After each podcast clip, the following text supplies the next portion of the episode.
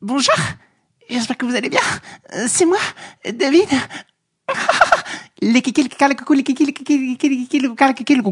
J'espère que vous allez bien, les amis. Excusez-moi, je mange du tabac. J'ai bien dit mange. Euh, mon Dieu. Faire des voix à minuit un mercredi. Un travailleur autonome life. Ah, la job n'arrête plus. Oui, ça roule ces temps-ci, les cocos, ça n'arrête plus. Je suis euh, occupé, je travaille constamment. C'est la vie que j'ai choisie. J'hésitais entre ça ou hygiéniste dentaire. Jokes! Mais j'assume les choix.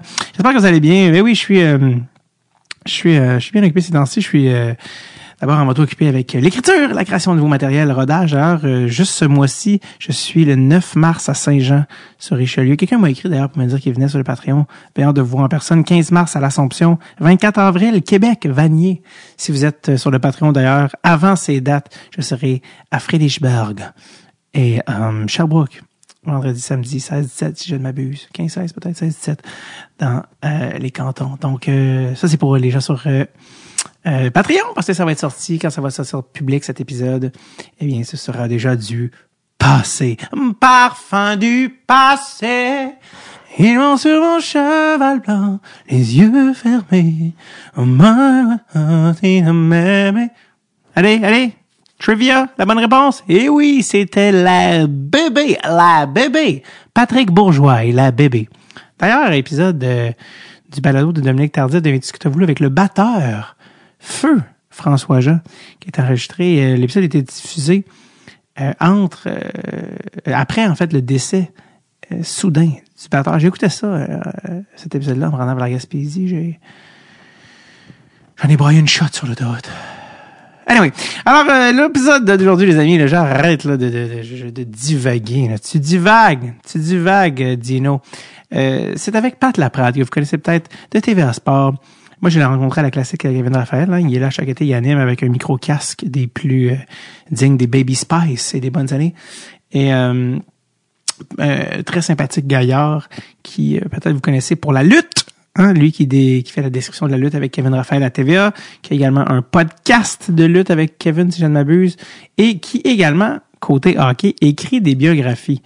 Euh, là, il, en est, il est en train d'en écrire une autre, je pense. En tout cas, bref, il ne chôme pas, mais euh, celle, euh, pas pour laquelle je recevais pour l'ensemble de, l'œuvre, mais celle qui était la plus récente au moment où je l'ai reçue, c'était celle sur Émile Butch-Bouchard, l'ancien capitaine du Canadien, euh, le défenseur, euh, le colosse numéro 3, droitier, à la défense. Euh, son auteur a été retiré par le Canadien de Montréal euh, tard, mais pas trop tard, il est encore en vie. Euh, le bon Émile Bouchard, si je ne m'abuse, père de Pierre Bouchard, qui, quand j'ai, qui était bon, un ancien joueur canadien, un tough des années 70, que moi j'ai connu euh, au hockey du jeudi soir à TQS dans le temps où le hockey était le mardi à RDS, les méchants mardis Motionex, on se rappelle du lancer, euh, euh, on se rappelle du logo, les espèces de dents en métal, style un peu motocross, euh, Bigfoot. Le jeudi, le mardi à RDS, le jeudi c'était à TQS, c'était avec euh, Michel Villeneuve, je sais pas si vous vous souvenez. Et le samedi, c'était la soirée du hockey à Radio-Canada, Claude Kenville et euh, Jean Pagé, si je ne m'abuse. Alors, euh, bref, je me souviens même plus je suis où, je suis qui pourquoi je parle de quoi. Euh, mais bref, ça pour dire, euh, Émile Bouchard, oui, voilà, qui était le père de Pierre Bouchard. Alors, à ce moment-là, on referme la millième parenthèse et on re- remonte en selle. On remonte sur le cheval qui repasse, on ressaute en selle.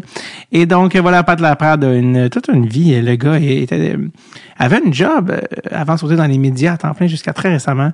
Il nous parle de ça, toute cette transition-là, toute la vie, toutes les, les, les, les, aventures qu'on connaît pas pour euh, euh, de Pat qui est-ce qu'on c'est pas facile les médias c'est un monde très incertain très instable et euh, voilà donc euh, j'arrête de parler et euh, je vous rappelle ben je vous rappelle non je vous rappelle pas je vous l'apprends je vous l'ai pas encore dit. J'ai rencontré Pat Laprade ça fait déjà un moment c'était à l'été dernier le 10 juillet 2023 10 juillet 2023 j'ai rencontré un homme extraordinaire un homme généreux de sa parole. Le voici le voilà Pat Laprade.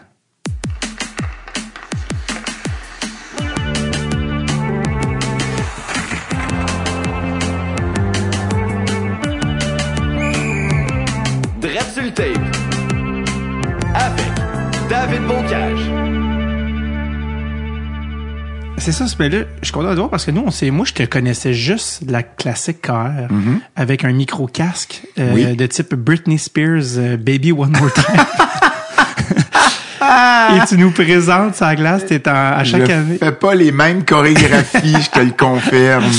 Euh, t'as tout le temps, euh, t'es tout le temps en sandales, sa glace, puis là on est dans le corridor, puis on est comme, tu sais, il y a tellement d'écho qu'on essaie d'entendre. Je suis jamais en sandales, par Non? exemple. Je suis en Bermuda. En Bermuda. Mais euh, j'ai des, j'ai des choses quand même. Je sais qu'il fait assez froid. Ça, oui, je sais qu'il fait assez froid.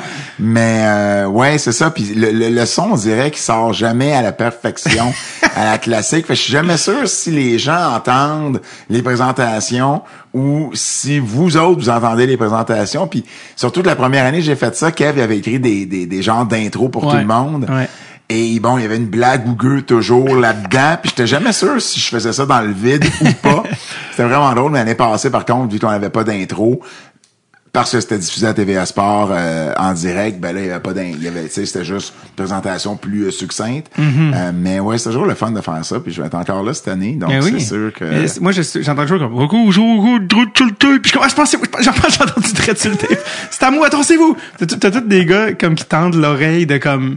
C'est quelque chose qui sonne comme moi, même si on Ah, est comme d'un ça, genre de. c'est triste à entendre. Non, non, mais, on est on est dans le bon ordre, mais il y a tout le temps de comme non, mais les assistants c'est en dernier. Ouais, c'est oh, ça, puis il y a un numéro qui a été rajouté. Hop, hop, hop, tu sais. Ouais, ouais, fait que des non, fois, non, on se route un gars. Ok, vas-y, c'est à toi, non, à- euh, bref, mais non, non, mais c'est parfait. Puis c'est un, bel événement chaque année. Puis Ouais. toi, t'es là depuis, euh, Je suis là depuis 2018. Sais, ça fait déjà Ça, cinq ça ans. va faire 18, 19, 20, 21, 22. Ça va faire la sixième édition cette année que je fais. sixième édition, puis là, c'est la huitième, je pense, cette année, puis C'est la huitième, c'est ouais. rendu à TVA Sport. tu sais, Ouais, comme, ouais, euh, ouais, ouais. Le, le Kevin, le rassembleur, qui monte toujours d'une coche à Toujours. chaque année. Toujours. Euh, Est-ce que toi, tu le connais de la lutte, c'est ça, dans le Oui, fond? exactement.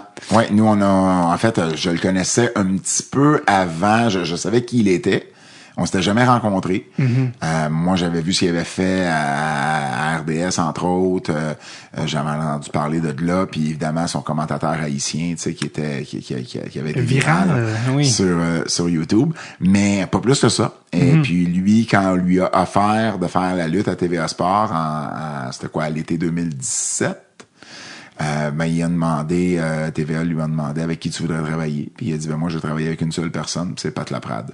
Mais on se connaissait vraiment pas. Lui, il m'avait entendu parler de lutte sur des podcasts américains ou euh, anglophones, euh, canadiens anglophones qui, qui écoutaient. Euh, puis il disait, wow, c'est donc bien cool qu'il y a un, un gars du Québec, tu sais, qui, qui, qui se démarque dans ce milieu-là, autre que dans l'arène. Euh, et puis c'est à cause de ça qu'il m'a connu. Puis là, ensuite... euh, Ensuite, euh, on a fait des pratiques, quelques pratiques ensemble, puis on a tout de suite une, une chimie qui s'est installée euh, euh, en, en commentant la lutte. Puis ben, ça, ça va faire six ans cet automne qu'on fait ça. Parce que là, en parlant de lutte, là, toi, t'es Ouais. un gars assez fascinant. Moi, je te connais très peu. Là, on a, t'as sorti, de sortir un livre sur Émile Bouchard. On va, on va y venir tantôt, mais ton, on te qualifie d'historien de la lutte. Ouais. Est-ce que t'es comme un, t'as-tu étudié Ben en non, histoire? ça, ça c'est toujours la question que tout le monde me pose. Tu sais, il n'y a pas de cours historien de, de lutte à l'université. là. Exact. J'ai étudié pour devenir prof de géo puis d'histoire euh, pendant deux ans à l'UCAM. J'ai pas complété ce bac-là, euh, mais l'histoire m'a toujours intéressé. Puis tu sais, je connaissais l'histoire du hockey avant de connaître celle de la lutte, mais la lutte, je me suis vraiment comme beaucoup plus spécialisé là-dedans dans les 10, 15 dernières années parce que j'ai travaillé euh, avec Bertrand Hébert un livre sur l'histoire de la lutte au Québec. Euh, et puis bon, euh, les médias ont rapidement commencé à faire appel à moi quand il y avait des décès, quand il y avait quelque chose qui se passait dans l'actualité de la lutte. Même chose aux États-Unis, puis euh, euh, au Canada anglais quand il y avait quelque chose qui se passait ici au Québec. Tu la barrière de la langue, elle, est réelle. Tu donc pour quelqu'un, euh, euh, il y, avait beaucoup d'historiens de lutte qui euh, faisaient qui, ont fait beaucoup de recherches pour aller chercher mettons des résultats ok je reviens en arrière un peu là mais la lutte professionnelle c'est quelque chose qui est que, que, les secrets de la lutte c'est pas c'est pas euh, c'est très récent mettons dans l'actualité. Pendant longtemps les lutteurs parlaient pas vraiment de la lutte pour ce que c'était vraiment mais il y a des gens qui des, des, des, chercheurs des historiens qui ont fait beaucoup beaucoup de recherches là-dessus pour essayer d'avoir mettons euh, tous les combats d'un lutteur ou le plus de résultats possible d'une même ville Euh, et mais à Montréal c'est toujours compliqué pour eux parce que la majorité des journaux étaient francophones donc les journaux anglophones mentionnaient pas nécessairement tous les résultats ou par parlait pas nécessairement de tous les, les, les shows de lutte. Euh, et puis là, moi, je suis arrivé avec justement un livre sur l'histoire de la lutte au Québec où moi, j'en ai fait beaucoup de recherches avec Bertrand sur justement l'histoire de la lutte ici. Fait que là, je devenais comme une référence pour eux lorsque quelqu'un décédait ici, un, lutteur connu, parce qu'il y a quand même plusieurs Québécois qui ont été très connus à l'international dans le monde de la lutte professionnelle. Alors, ben, à ce moment-là, ils faisaient affaire à moi, puis bon, mettons, euh, euh, bon, peux-tu me parler de la carrière de tel lutteur ou peux-tu, tu sais, je, je reçois des questions encore aujourd'hui euh, couramment, là, tu vois, en m'en venant, ben pas en m'en venant, là, mais juste avant de m'en venir, je répondais à quelqu'un qui, qui me demandait des questions sur un match que, de, de lutte féminine qui a eu lieu ici en 1948. tu sais, c'est ce genre de questions. Tu connaissais la réponse? Ben, je connaissais la réponse. J'ai fait un petit peu de recherche pour être sûr de pas lui dire n'importe quoi. euh, mais j'avais une idée de ce que c'était, tu sais, puis ben, j'ai envoyé, tu sais, les informations qu'il avait besoin. Donc, euh, tu sais, faut être, non, j'ai pas de diplôme chez moi qui dit historien de lutte, mais je te dirais qu'avec les recherches que j'ai fait puis avec, euh, euh, que, puis que j'ai fait que je fais encore, euh, ben, tu sais, je, je, je, je prends le titre, euh, et puis euh, et puis ben, c'est ça, tu sais, mais il y en a d'autres qui vont dire je suis plus la référence de la lutte au Québec, d'autres qui vont dire je suis un expert de la qu'il y en lutte a au pas Québec. tant d'autres Ben, il y en a pas beaucoup. Tu sais, on n'est pas beaucoup à avoir ce genre de chapeau-là. Tu sais, Ouais. moi, Bertrand Hébert, avec qui j'ai écrit euh, mes autres livres, là, un livre sur l'histoire de la lutte au Québec, la biographie de Mad Dog Vachon, Ouais. la biographie de Géant Ferré, André Ouais. the Giant. Tout ça nous a nous a aussi permis de, de, de, de, lire puis de se renseigner davantage sur l'histoire de la lutte ici au Québec. Tu sais, donc c'est sûr que euh, on a on a un titre, j'ai un titre, euh, mais j'ai pas le diplôme qui vient avec, puis c'est pas correct comme ça aussi. Parce que là, toi, tu es de plus en plus euh, dans les médias à temps plein, tu sais, avec TVA, avec BPM. Oui, exact. Mais euh, il y a pas longtemps, tu avais encore une autre job. Oui. C'était quoi? Euh, J'étais euh, inspecteur au comité paritaire des agents de sécurité. Tu vas me dire qu'est-ce que ça mange en hiver? C'est c'est des, des titres très techniques. Exact. C'est pour- comme les normes du travail, mais uniquement pour les agents de sécurité. OK. Les domaines des agents de sécurité ont un code de loi, eux, avec un salaire minimum, un pourcentage de vacances, etc. Puis, il y a des inspecteurs, inspectrices qui s'occupent de faire respecter ce code de loi-là, comme on le fait pour les normes du travail, mettons. Quand on dit inspecteur de sécurité, on parle-tu de le gars qui Le- le- surveille... L'agent de sécurité, là, qui... Au HMV, par exemple. Ah, au HMV, au HMV. Tu sais, Je voulais avoir une référence des années 2000. Wow! wow! Même le Archambault, euh, même, même le Archambault Centre-Ville est rendu désuet, mais Oui, c'est ça. Donc, euh, c'est ça. Donc, euh, un, un, un- oh, et agent de sécurité, peu importe, euh, les agents de sécurité qui sont au Centre Bell ou les agents de sécurité que tu vois, euh, peu importe où, euh, c'est Garda, mettons, qui est Ouais. peut-être la, la compagnie la plus connue. Ouais. Euh, ben, c'est euh, ces agents de sécurité-là, ben, ils sont régis par un autre code de loi que celui euh, qui est régi par les normes du travail. Puis toi, Moi, mon rôle, c'était, c'était de, de, de, ben, évidemment, on prenait les plaintes des agents. Mettons, ils se faisaient pas payer pour un, un congé férié ou quoi que ce soit, ben, eux Mhm. autres, euh, ils pouvaient faire des plaintes euh, à l'organisme, au comité, ça s'appelle un comité paritaire. Donc, euh, nous, on faisait aussi des vérifications de livres, des trucs comme ça, pour s'assurer que euh, les agents étaient payés euh, correctement puis que les employeurs euh, respectaient le code de loi. Ça fait combien de temps que tu es officiellement à temps plein dans les médias? Depuis janvier seulement. c'est janvier récent. 2023, c'est très récent. J'ai longtemps combiné les deux parce que ça me demandait, tu sais, TVA Sport me demandait d'être là les euh, les mercredis soirs, tu sais, autant pour enregistrer la lutte euh, de la WWE que le podcast qu'on a, Kevin Raphaël et moi, euh, euh, les antipodes de la lutte. Donc, c'était le c'est encore, c'est le mercredi soir qu'on fait ça, donc je pouvais faire ça après mes heures de travail. Je faisais tout le reste.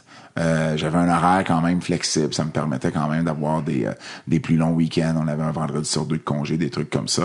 Mais je passais tous mes temps libres à travailler sur mes trucs de lutte, dans le fond. Puis tu as travaillé combien de temps? 19 ans là-bas. OK, tu sais, c'était comme... C'est une Ah, un job, là. C'était une carrière. Ah ouais, Quand t'es parti, t'avais-tu peur? T'étais-tu content? Ben c'est sûr, c'est sûr que euh, tu sais il y a, y a- y a un peu d'inquiétude dans le sens que tu sais t'espères être capable de vivre des de, de, de maintenant dans les médias, tu sais c'était ça un peu le but. Fait que tu sais c'est c'est c'est de recommencer à zéro dans un autre milieu, c'est peut-être pas à zéro zéro mais de recommencer au bas de l'échelle au moins, tu sais. Et ben là c'est de contacter les contacter les gens, Ben, tu sais j'ai parlé avec mes boss à TVA Sport, j'ai contacté les gens chez BPM, j'ai parlé à à, Jean-Charles Lajoie, tu sais qui, qui, qui a- avec qui je m'entends super bien puis qui a une chronique à la qui a une émission à la radio, une émission euh, à la télé. Fait que lui il m'a donné des chroniques, Euh, BPM m'a offert de remplacer à à, à l'animation de la tribune capitale le soir, euh, quelques fois en mars et en avril, qui a mené à à ce que j'ai euh, à ce que j'ai euh, tout l'été. Euh, euh, J'anime à BPM tout l'été du, euh, du lundi au vendredi euh, de 11h à 1h. Fait que ça, ça a mené à ça. Fait que ça, c'est. Ça, ça a quand même ça a quand même déboulé plus vite que je l'aurais pensé. Humblement, là, ça a quand même déboulé plus rapidement. Je suis vraiment content, mais tu sais, je touche du bois parce que je sais que c'est un milieu qui est très très incertain. Euh, ben, comme le milieu de l'humour, hein, comme, Ouais. comme n'importe quoi qui est dans Les les, arts. médias, les Ouais. arts, euh, l'entertainment. Euh, mais euh, mais je, écoute, je, je voulais l'essayer, je l'ai essayé, puis on va voir, on va voir ce que ça va, où ça va nous mener. Puis si c'est si c'est éphémère, puis ça dure juste une couple d'années, ben je pourrais dire au moins que je l'ai essayé, puis ça aurait été, ça aurait été quelque chose de le fun. Est-ce que dans ta tête, c'était quand tu partais de la job, tu laissé, il y avait possibilité que tu reviennes éventuellement ou c'était comme ah non, si je quitte, je quitte définitivement? Ouais, non, non, c'était, c'était, le, le- il y avait pas moyen de quitter euh, temporairement ce- ce- cet emploi-là. Donc une fois c'était fait, c'était fait. Puis ben on verra ce que l'avenir euh, réserve euh, à ce niveau-là. Là, mais euh, Mais ça se passe bien, tout ça pour dire. ah, mais pour, euh, dans les médias, présentement, ça se passe très bien. Je suis vraiment content. Tu sais, je, sentais qu'il y avait un, un- un petit momentum en arrière parce que, bon, euh, j'ai sorti un livre sur le hockey, Ouais. euh, Émile Butch-Bouchard.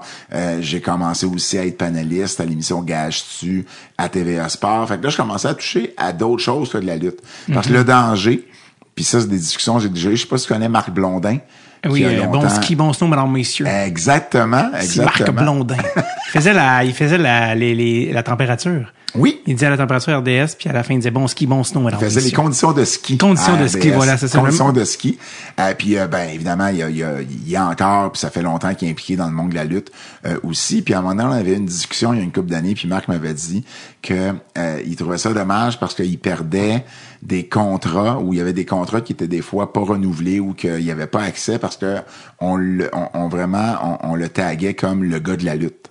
OK. Et ça, ça lui nuisait. Puis je ben voyons, comment? Ta niche s'est revirée contre toi. ben oui, tu sais, puis on, on voit ça pour la lutte, mais c'est rare qu'on voit ça pour d'autres sports. Il y a pas quelqu'un qui a une niche de hockey que ça lui bloque des accès. Tu sais, Roger Brulotte, sa niche c'était le baseball, puis il a fini par, tu sais, oui, il fait encore du baseball, mais il y a une chronique dans le journal de Montréal où il prend des photos d'événements mondains, ça n'a rien à voir avec le, la balle, tu sais. et, et tu te dis, ben voyons comment ça se fait que la lutte a ce, a, a- a- a ce tag-là un peu négatif? Que là, j'étais là, bon, OK, si à un moment donné, je vais aller dans les médias, il va falloir que je commence à toucher à autre chose que juste euh, la lutte. Puis bon, ben quand on m'a offert gage dessus, j'ai comme fait OK, wow, ça c'est une belle façon de me sortir un peu euh, de la lutte. Je, je veux pas me sortir à 100%, bien évidemment. Là, Non, mais ça, ça va devenir diversifier ton ben, portfolio. divers- Ben oui. Exactement. Tu sais, Dave Morissette m'a dit euh, récemment, il m'a dit, tu seras toujours un gars de lutte, mais tu vas être le gars de lutte qui est capable de parler d'autres choses. Mm-hmm. Parce que lui, il a passé un peu par là, puis il disait, moi, je, je, je, je suis toujours vu comme le joueur de hockey, là, mais je suis un joueur de hockey capable de faire autre chose. Puis Ouais. euh, c'est un peu la même chose, tu sais, dans le sens où, ben là, euh, je commençais à, à, à faire, je commençais à faire, à toucher à d'autres sports. Euh, et puis, ben, je dis, écoute, je vais l'essayer, puis je vais voir si ça peut mener à quelque chose. Puis, euh, je suis bien content, puis je me croise les doigts pour avoir, euh, euh, tu sais, que ça continue, puis avoir d'autres contrats dans ce, dans, dans, dans ces milieux-là. Puis, puis je suis sûr que Dave te l'a dit avec un, un enthousiasme des plus débordants, quand même.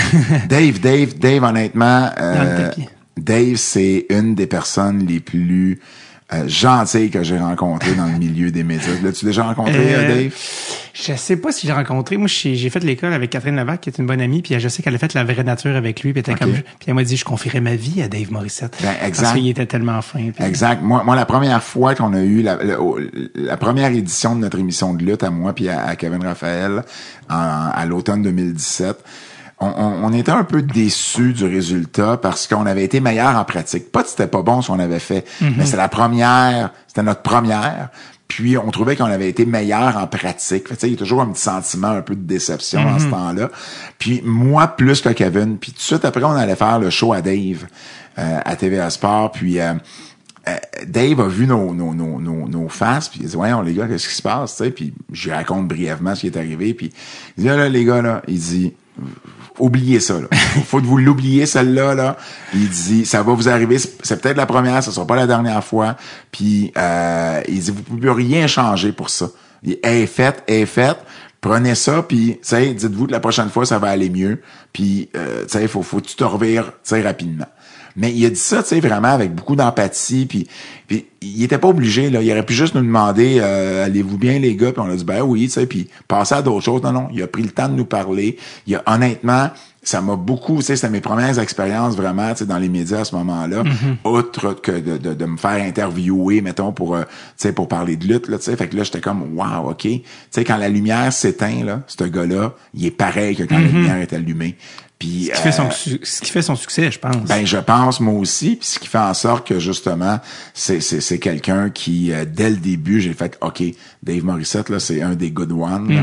Puis, euh, tu sais, j'ai, toujours eu beaucoup, beaucoup de respect pour Dave. un vrai fin, comme on dit. Un vrai fin, ouais, ouais, Il y a un ouais. mot qui est galvaudé ces temps-ci, c'est bienveillant, mais je pense que Dave est, est bienveillant pour vrai. Oui. Laisse-le, Pat, laisse faire, il est fini, ok, tu peux plus rattraper, tu passes à la prochaine. Je l'imagine. C'est une excellente imitation, en passant. J'imagine te dire comme, regarde, tu sais, comme ça. Ouais, ouais, absolument, absolument. C'était, c'était un peu dans cette même énergie-là.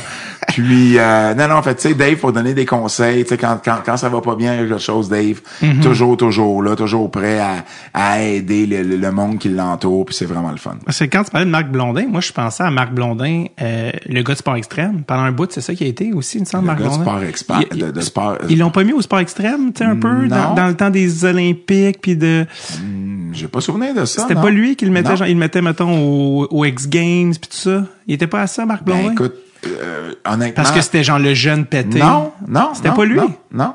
Ben, Moi, ça, j'ai pas souvenir de ça. Puis le jeune pété. Mais il était euh, pas Marc- si jeune. là. Marc, Marc, Marc, il a arrêté C'était d'être jeune le, années c'était c'était 90. plus le gars qui était au fouf dans les années 90, plus que le jeune pété, mais je me souviens de, moi, je me souviens qu'il Ben, qu'il l'avait attitré, genre, à des sports, je pense parce que, Ah, parce que, ouais. mais à RDS, mais, euh, Hey, c'est pas impossible, j'ai pas souvenir de ça. Ouais. J'ai lu sa biographie à Marc, puis il me semble qu'il parle pas de ça, mais encore là, euh, si c'est le cas, ça a vraiment été de très courte durée. Ah, ça se peut, ça se Ouais. peut. Non, non, Marc, c'était vraiment, c'était vraiment euh, le, le gars de lutte. Il y a eu des émissions de lutte à RDS pendant euh, des années et des années. Il a animé de la lutte euh, aussi dans différentes arénas. Il y a une promotion de lutte. Il, y en a, il y en a une autre aujourd'hui. Puis là, maintenant, ben, il y a, il y a même son, son émission de lutte à la radio à, à BPM, justement. Il y a un Ah podcast. C'est un podcast qui est aussi diffusé euh, euh, les fins de semaine à BPM. Donc euh, la, la lutte, la, la lutte, la lutte a été une grosse partie de sa vie. Euh, mais il a été également animateur aux Alouettes de Montréal. Il, a, il a fait bon le- les conditions de ski. Il, a, il a- il a fait plein de choses. Là, tu sais, Marc il été- il a animé à la radio. Tu sais, c'est un vieux de la vieille qui a animé Ouais. également à C'est quoi puis tout. ouais, là, ça, je me souviens. euh, Euh, on parlait de quand tu travaillais pour euh, justement les, les gardes de sécurité, mais euh, on m'a dit que tu été euh, le king du Burger King. Quel est ton C'est rapport? c'est pas qui t'a dit ça. Mais oui, non, j'ai en fait euh, j'ai travaillé, ça a été mon, mon premier emploi. Euh, j'étais euh, je travaillais chez Burger King, ça a été mon premier emploi quand j'avais 17 ans. OK. Mais j'ai gravi les échelons puis euh, je suis devenu gérant d'une succursale pendant les trois trois dernières années. Euh, donc j'ai été pas loin de 9 ans chez Burger King en tout. Mais quand j'ai commencé à m'impliquer dans le monde de la lutte au Québec, j'étais encore gérant de Burger King. Alors j'ai- Jusqu'à genre 26 ans. Genre. Ah, 17 ans. écoute, j'ai, j'ai, j'ai été là de 94 à 2002. Non, euh, 2000, ouais, 2003. 94 à 2003. T'étais, t'étais à quel Burger King? Euh, Surtout celui où j'ai fait longtemps, mais j'ai pas été gérant de celui-là, mais celui où j'ai appris comment ça fonctionnait, puis j'ai commencé, c'était euh, Sainte-Catherine en face du Labé dans le Je centre-ville. sais exactement c'est quel Burger King? Quand j'ai dit Burger King, je me dis, ah, j'imagine, il va pas dire lui, puis t'as dit exactement Ah lui. oui, ben c'est celui euh, dans le centre-ville qui est super connu. Puis moi, à l'époque, il fermait à 4 heures du matin, puis il ouvrait à 6. Attends, mais attends, ce Burger King-là, il en a vu toutes les couleurs, là. Toi, t'as vu des choses, là. Oh, j'ai vu des choses, tu dis. Des histoires, j'en ai, euh, j'en ai pour un podcast au complet, là. Parce que là, je suis tout oui, mettons, celles qui deviennent. OK, OK, bon. Euh, J'apprends, euh, euh, je commençais dans un, parce qu'il y a différents stades de gérance euh, Ouais. chez Burger King. Je commençais avec, on, on m'entraînait pour être coordonnateur, puis on, on- le chiffre de nuit est différent parce que c'est l'inventaire pour fermer la journée, tout ça. Donc, je me fais entraîner pour ça, parce que je suis avec un autre gérant, un assistant gérant qui, qui me forme. Puis, à un moment donné, il y a un gars qui, euh, écoute, il y a trois clients en place, là, c'est pas trompant. Il y en a deux qui attendent leur bouffe, puis il y en a, y en a deux qui attendent en ligne plutôt, puis il y en a un autre qui arrive. Et là, lui, il arrive, là, c'est un grand puis gros monsieur. Puis là, il passe en avant des deux autres. Et là, les deux autres le regardent, puis tu sais, voyons, qu'est-ce que tu fais? Puis lui, il passe en avant, puis il commande, puis tout. Puis à un moment donné, les deux autres, euh, il, il, il commence à, un peu à s'obstiner avec le gars. Et là, le, le, le, le gars en question pogne les deux têtes de ces deux clients-là, deux gars, puis ils les fracassent ensemble. Ben voyons.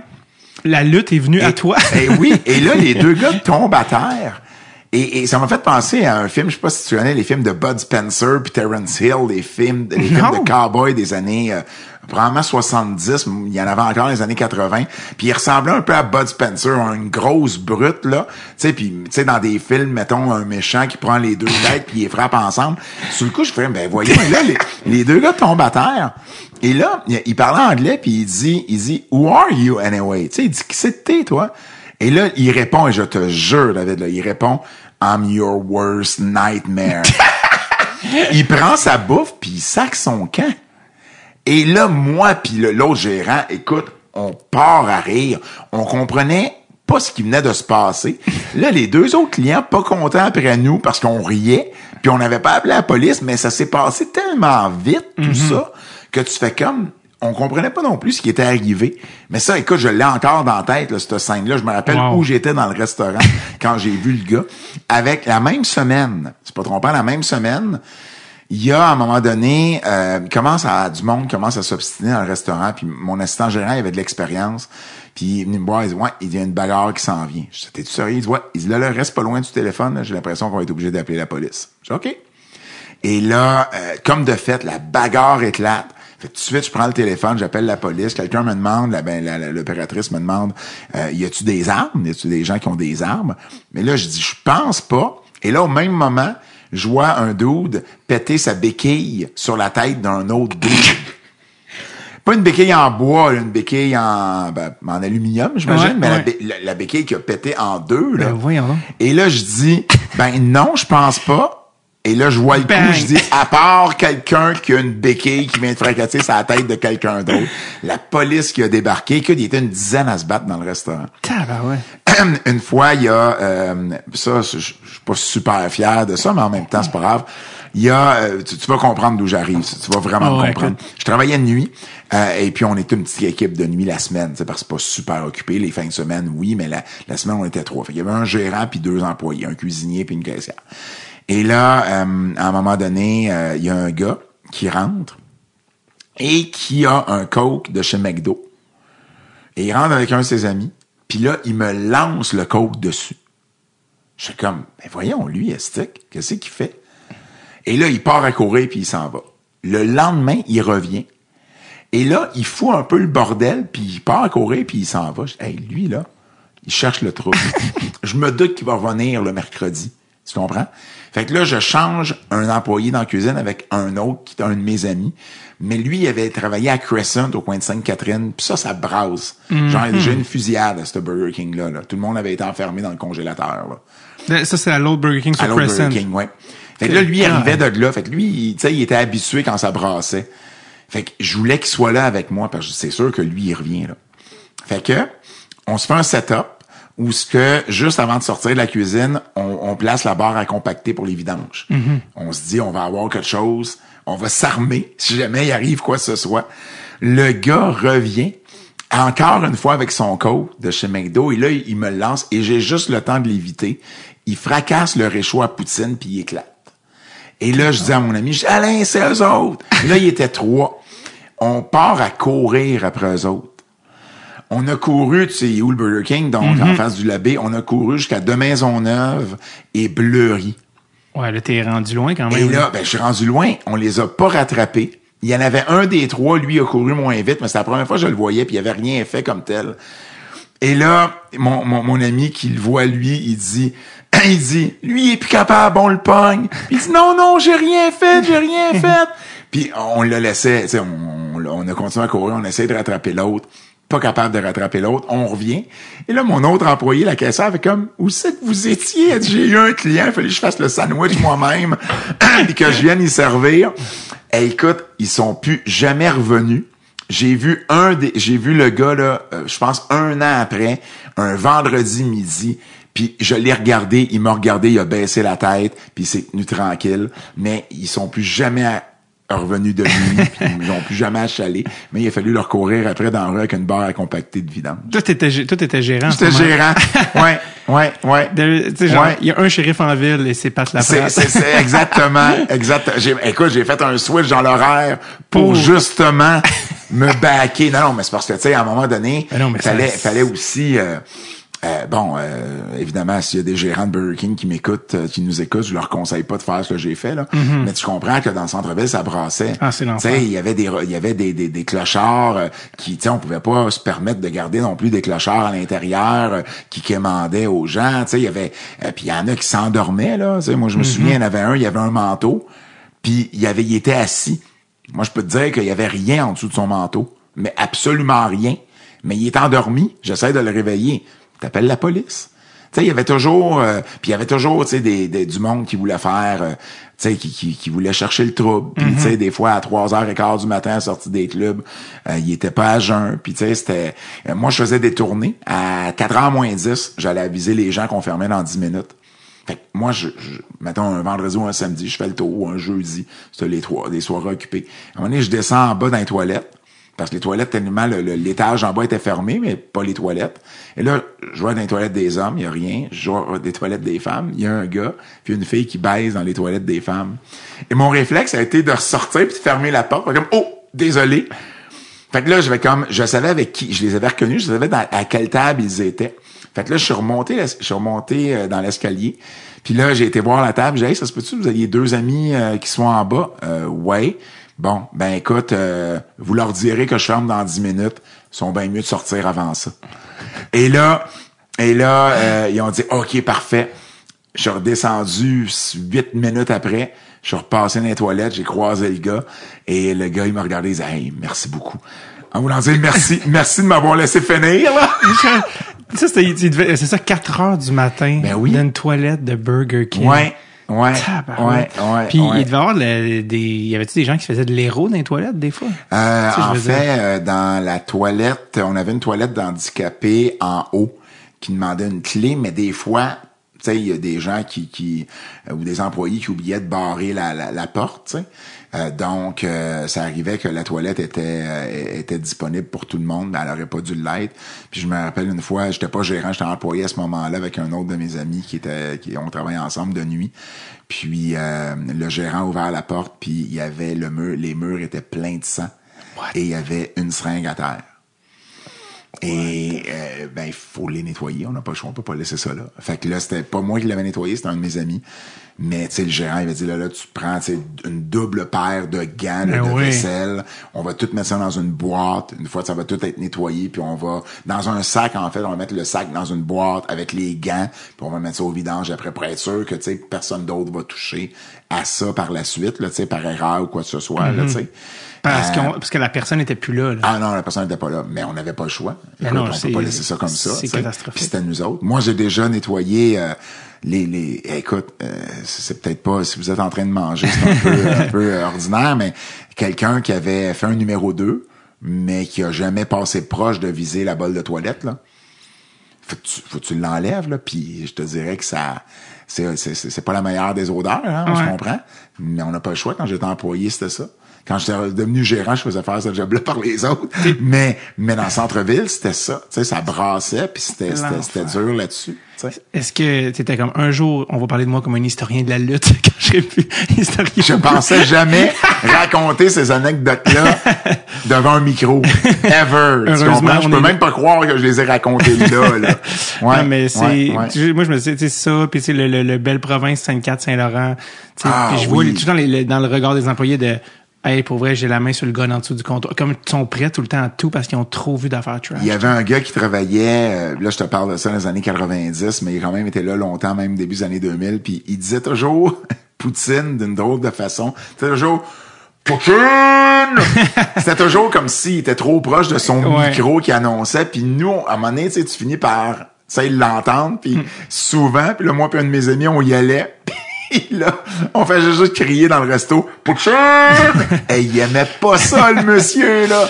Ah, qu'il aimait pas ça. Comme- Mais c'était, ouais, c'était une, belle province euh, mythique, celle au coin de Sainte-Catherine et Saint-Laurent. Mais ça. D'ailleurs, elle a fermé, je pensais qu'elle était fermée pour de bon, Puis à un moment, à un moment donné, je passais devant, puis c'était tout euh, cartonné, puis c'était fermé. Puis ça a réouvert. Ils ont rénové. J'étais content, ils ont juste rénové. Ouais. J'aurais été déçu qu'ils euh, ferment Ah oui, pas très loin du Pool Room, du célèbre Pool Room. du célèbre Montréal. Room. C'était pas loin de, de euh, du club, Club où Soda. MC, mais oui, mais aussi du club où MC Mario a longtemps été DJ, qui était le Pas Dôme. l'Opéra? Ok, le Dôme. Dôme qui est devenu l'Opéra Qui est par devenu la suite. l'Opéra, ouais. ouais, exactement. L'époque des Canadiens de Montréal 2008-2009 dans ces C'est exactement cette époque-là. C'était tout le temps dans ce 2009, je travaillais au Radio Lounge, moi. Ah! Je travaillais au Radio Lounge C'était sur pas- Saint-Laurent et au Pinocchio, euh, au coin de Maisonneuve et Crescent. Mais c'était pas euh, Ben Gagnon qui avait le Radio Lounge? Ouais, Ben Gagnon avec euh, Denis Fortin euh, et puis euh, d'autres euh, d'autres associés. Il y était plusieurs. qu'est-ce que tu Moi, faisais j'étais au radio? éclairagiste. Ben voyons! Ben oui, moi j'étais dans le DJ booth avec le DJ puis je m'occupais de tout l'éclairage. T'as combien de vies, Pat? Éclairagiste au Radio Ouais. Lounge. Ça, Ouais. ça existe plus, Radio Lounge? Non, non, Ça, non, ça existe plus. Mais ouais, ouais, j'ai été éclairagiste pendant quoi euh, Je dirais peut-être deux, trois ans dans ces années-là. Wow! Ouais. Burger King qui est... Oh, oh, j'échappe mon crayon, mais Burger King qui a Ben eu oui, une... t'as l'air abasourdi de mes déclarations. oui, c'est ça. J'allais dire Burger King qui, euh, qui, je sais pas pourquoi, mais dans les années 90, c'était Burger King et McDo. C'était la grosse affaire. Puis Aux on- États-Unis, Burger King était même plus fort que McDonald's euh, fin 90, début 2000. Puis on dirait qu'aujourd'hui, Burger King, ça, ça ça c'est mort. Puis AEW est rendu up Ouais. there. Genre, Ouais, qu'est-ce, ouais, qui s'est- ouais. passé? Mais je sais, dans le centre-ville, il y a beaucoup de, de, de succursales qui ont fermé parce qu'ils augmentaient beaucoup les loyers. Puis là, ça devenait plus rentable Ouais, d'avoir... Fait que, tu sais, euh, il fut un temps où il y avait un Burger King au coin de Saint-Laurent-Sainte-Catherine. Il y en avait un, euh, Carré-Philippe, là, c'est celui où j'ai Mm-hmm. travaillé en face du Labé. Il y en avait un au coin de Mansfield et Sainte-Catherine. Le bureau chef était là. T'en avais un euh, à l'intérieur du métro McGill. T'en avais un au centre Eaton. T'en avais un un petit peu plus loin au à côté du Simons, où il y a le cinéma. Ouais. Puis il y en avait un au coin de Crescent. Ouais, je me souviens Et là, ça. Crescent n'existe plus, Saint-Laurent non plus. Le seul qui reste, c'est c'est celui euh, c'est celui en face du, euh, du Labé. Comme les Dunkin' Donuts, il y en a plus, c'est comme mort.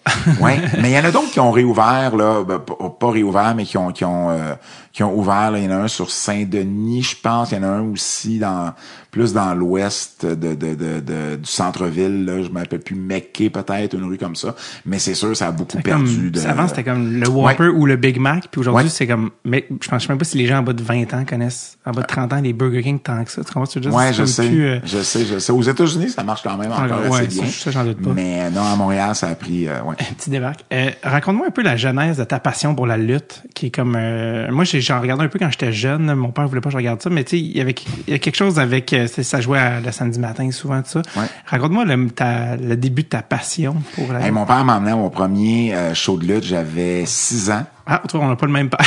Non, non, exact. Euh, écoute, je me rappelle pas du show, mais je me rappelle que j'étais aux Galeries d'Anjou avec ma mère. Et à l'époque, euh, ben il y avait pas de cellulaire. Là. Je te parle de ça, c'est probablement 83. Et puis ma mère avait appelé mon père au travail avec un téléphone, euh, ben, un téléphone euh, public. public.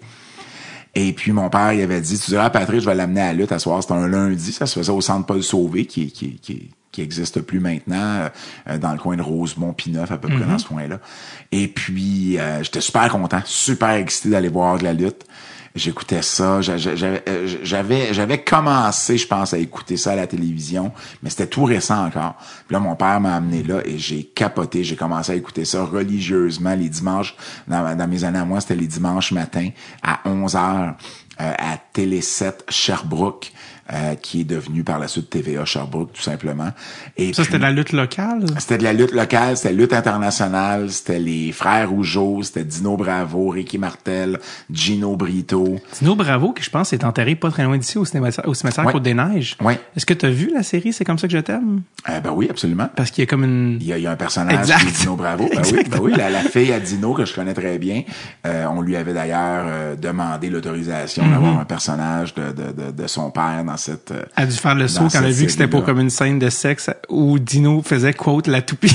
Je Elle sais pas, elle je sais pas si elle avait eu accès à tous les scénario. scénarios ou c'était juste peut-être une, une image globale du personnage. Mais non, il me semble qu'elle avait eu accès au texte. Mais là, je suis plus sûr. Parce que Dino aussi, dans la vraie vie, ça a pas fini en fusillade. Oui, exactement. Il s'est fait tirer. D'ailleurs, c'est euh, il s'est fait tirer chez lui dans sa maison à Laval. D'ailleurs, c'est c'est c'est un de mes prochains livres. Euh, c'est la la la. Ben, c'est pas une biographie sur Dino Bravo, mais ça va être sous forme de true crime story. En anglais pour commencer, on va espérer avoir aussi une, une traduction en français, mais c'est en, en anglais avec notre éditeur en anglais parce que j'écris des livres dans, dans les deux langues. Parce que toi, tu l'écris en anglais des fois directement? ouais, exact. OK, parce Ouais, que, mettons, genre, euh, André de Giant, tu l'as écrit en français ou en anglais? en anglais. Fait que tu l'as écrit directement en anglais, Moi puis Bertrand Hébert, on l'a écrit directement en anglais, mais par la suite, on l'a nous-mêmes traduit pour Urtubise, qui l'a publié lui en français. OK, attends, c'est quand même étonnant parce que moi, je me serais attendu à ce que tu l'écrives, surtout que le co-auteur est aussi francophone en français, puis que vous, vous dites, ben, écrivons-le dans notre langue maternelle, puis on va le traduire pour le marché, mais ça a été l'inverse. Ça, dépend toujours avec qui tu signes ton contrat. C'est que nous, nous, nous, OK, euh, je te ramène un peu en arrière. Le premier livre qu'on a écrit en 2013 sur l'histoire de la lutte professionnelle, on n'arrivait pas à trouver un éditeur en français. Donc, à un moment, parce que tout le monde disait que la lutte était morte depuis trop longtemps au Québec, personne voulait euh, pensait que c'était pour fonctionner un livre sur l'histoire de la lutte. Ils se sont tous trompés, là. Mais T'en euh, en avais vendu beaucoup? euh, du- euh, quand, quand on a fini par le faire en français, euh, on a vendu, euh, on a vendu quoi, un 7, 8, 7 000 à peu près copies. 7000? C'est beaucoup, là. Ben, 5000 au Québec, 4, 4 ou 5000 au Québec, c'est 3000. considéré un best-seller. 3000? 3000, Maintenant, ouais. 3000, tu sais. Ouais. Fait qu'on a vendu plus que le double Deux de fois, ça. ouais. Donc, c'est sûr que c'est un succès pour un éditeur dans ce temps-là. Mais à la base, vu qu'on n'avait pas d'éditeur en français, ben, on a été voir vers une maison d'édition de Toronto qui s'appelle ECW Press. Et eux avaient déjà fait plusieurs livres sur la lutte et sur l'histoire de certains territoires de lutte et tout ça. Et on leur a présenté le projet, puis ils ont été super euh, intéressés. Fait que nous, on a écrit notre livre en anglais en premier. Une fois qu'il y a eu un lancement ici au Québec avec cette version anglophone-là, Trois semaines après, il y a un éditeur au Québec qui nous a appelés parce que là, ben, il réalisait bien que les médias en avaient tellement parlé. Et là, ben, ils voulaient avoir leur version, euh, la version française de ça. Fait que nous, on a toujours eu des ententes avec une maison d'édition ici au Québec, mais aussi ECW Press à Toronto. Donc, euh, Mad Dog Vachon, qu'on a sorti en 2015, ben, lui, on l'a, on notre entente est avec Libre Expression. Fait qu'on l'a sorti en français. Et par la suite, ben, il a été traduit pour sortir en anglais avec ECW Press. Est-ce que ça coûte cher faire traduire La un livre? traduction, c'est ex- ex- excessivement cher. C'est pour ça que les maisons d'édition, des maisons d'édition canadiennes peuvent des fois avoir des subventions pour faire traduire des ouvrages, mais il faut que l'ouvrage ait vraiment rencontre une série de critères qui sont des fois euh, qui, qui deviennent de plus stricts d'année en année.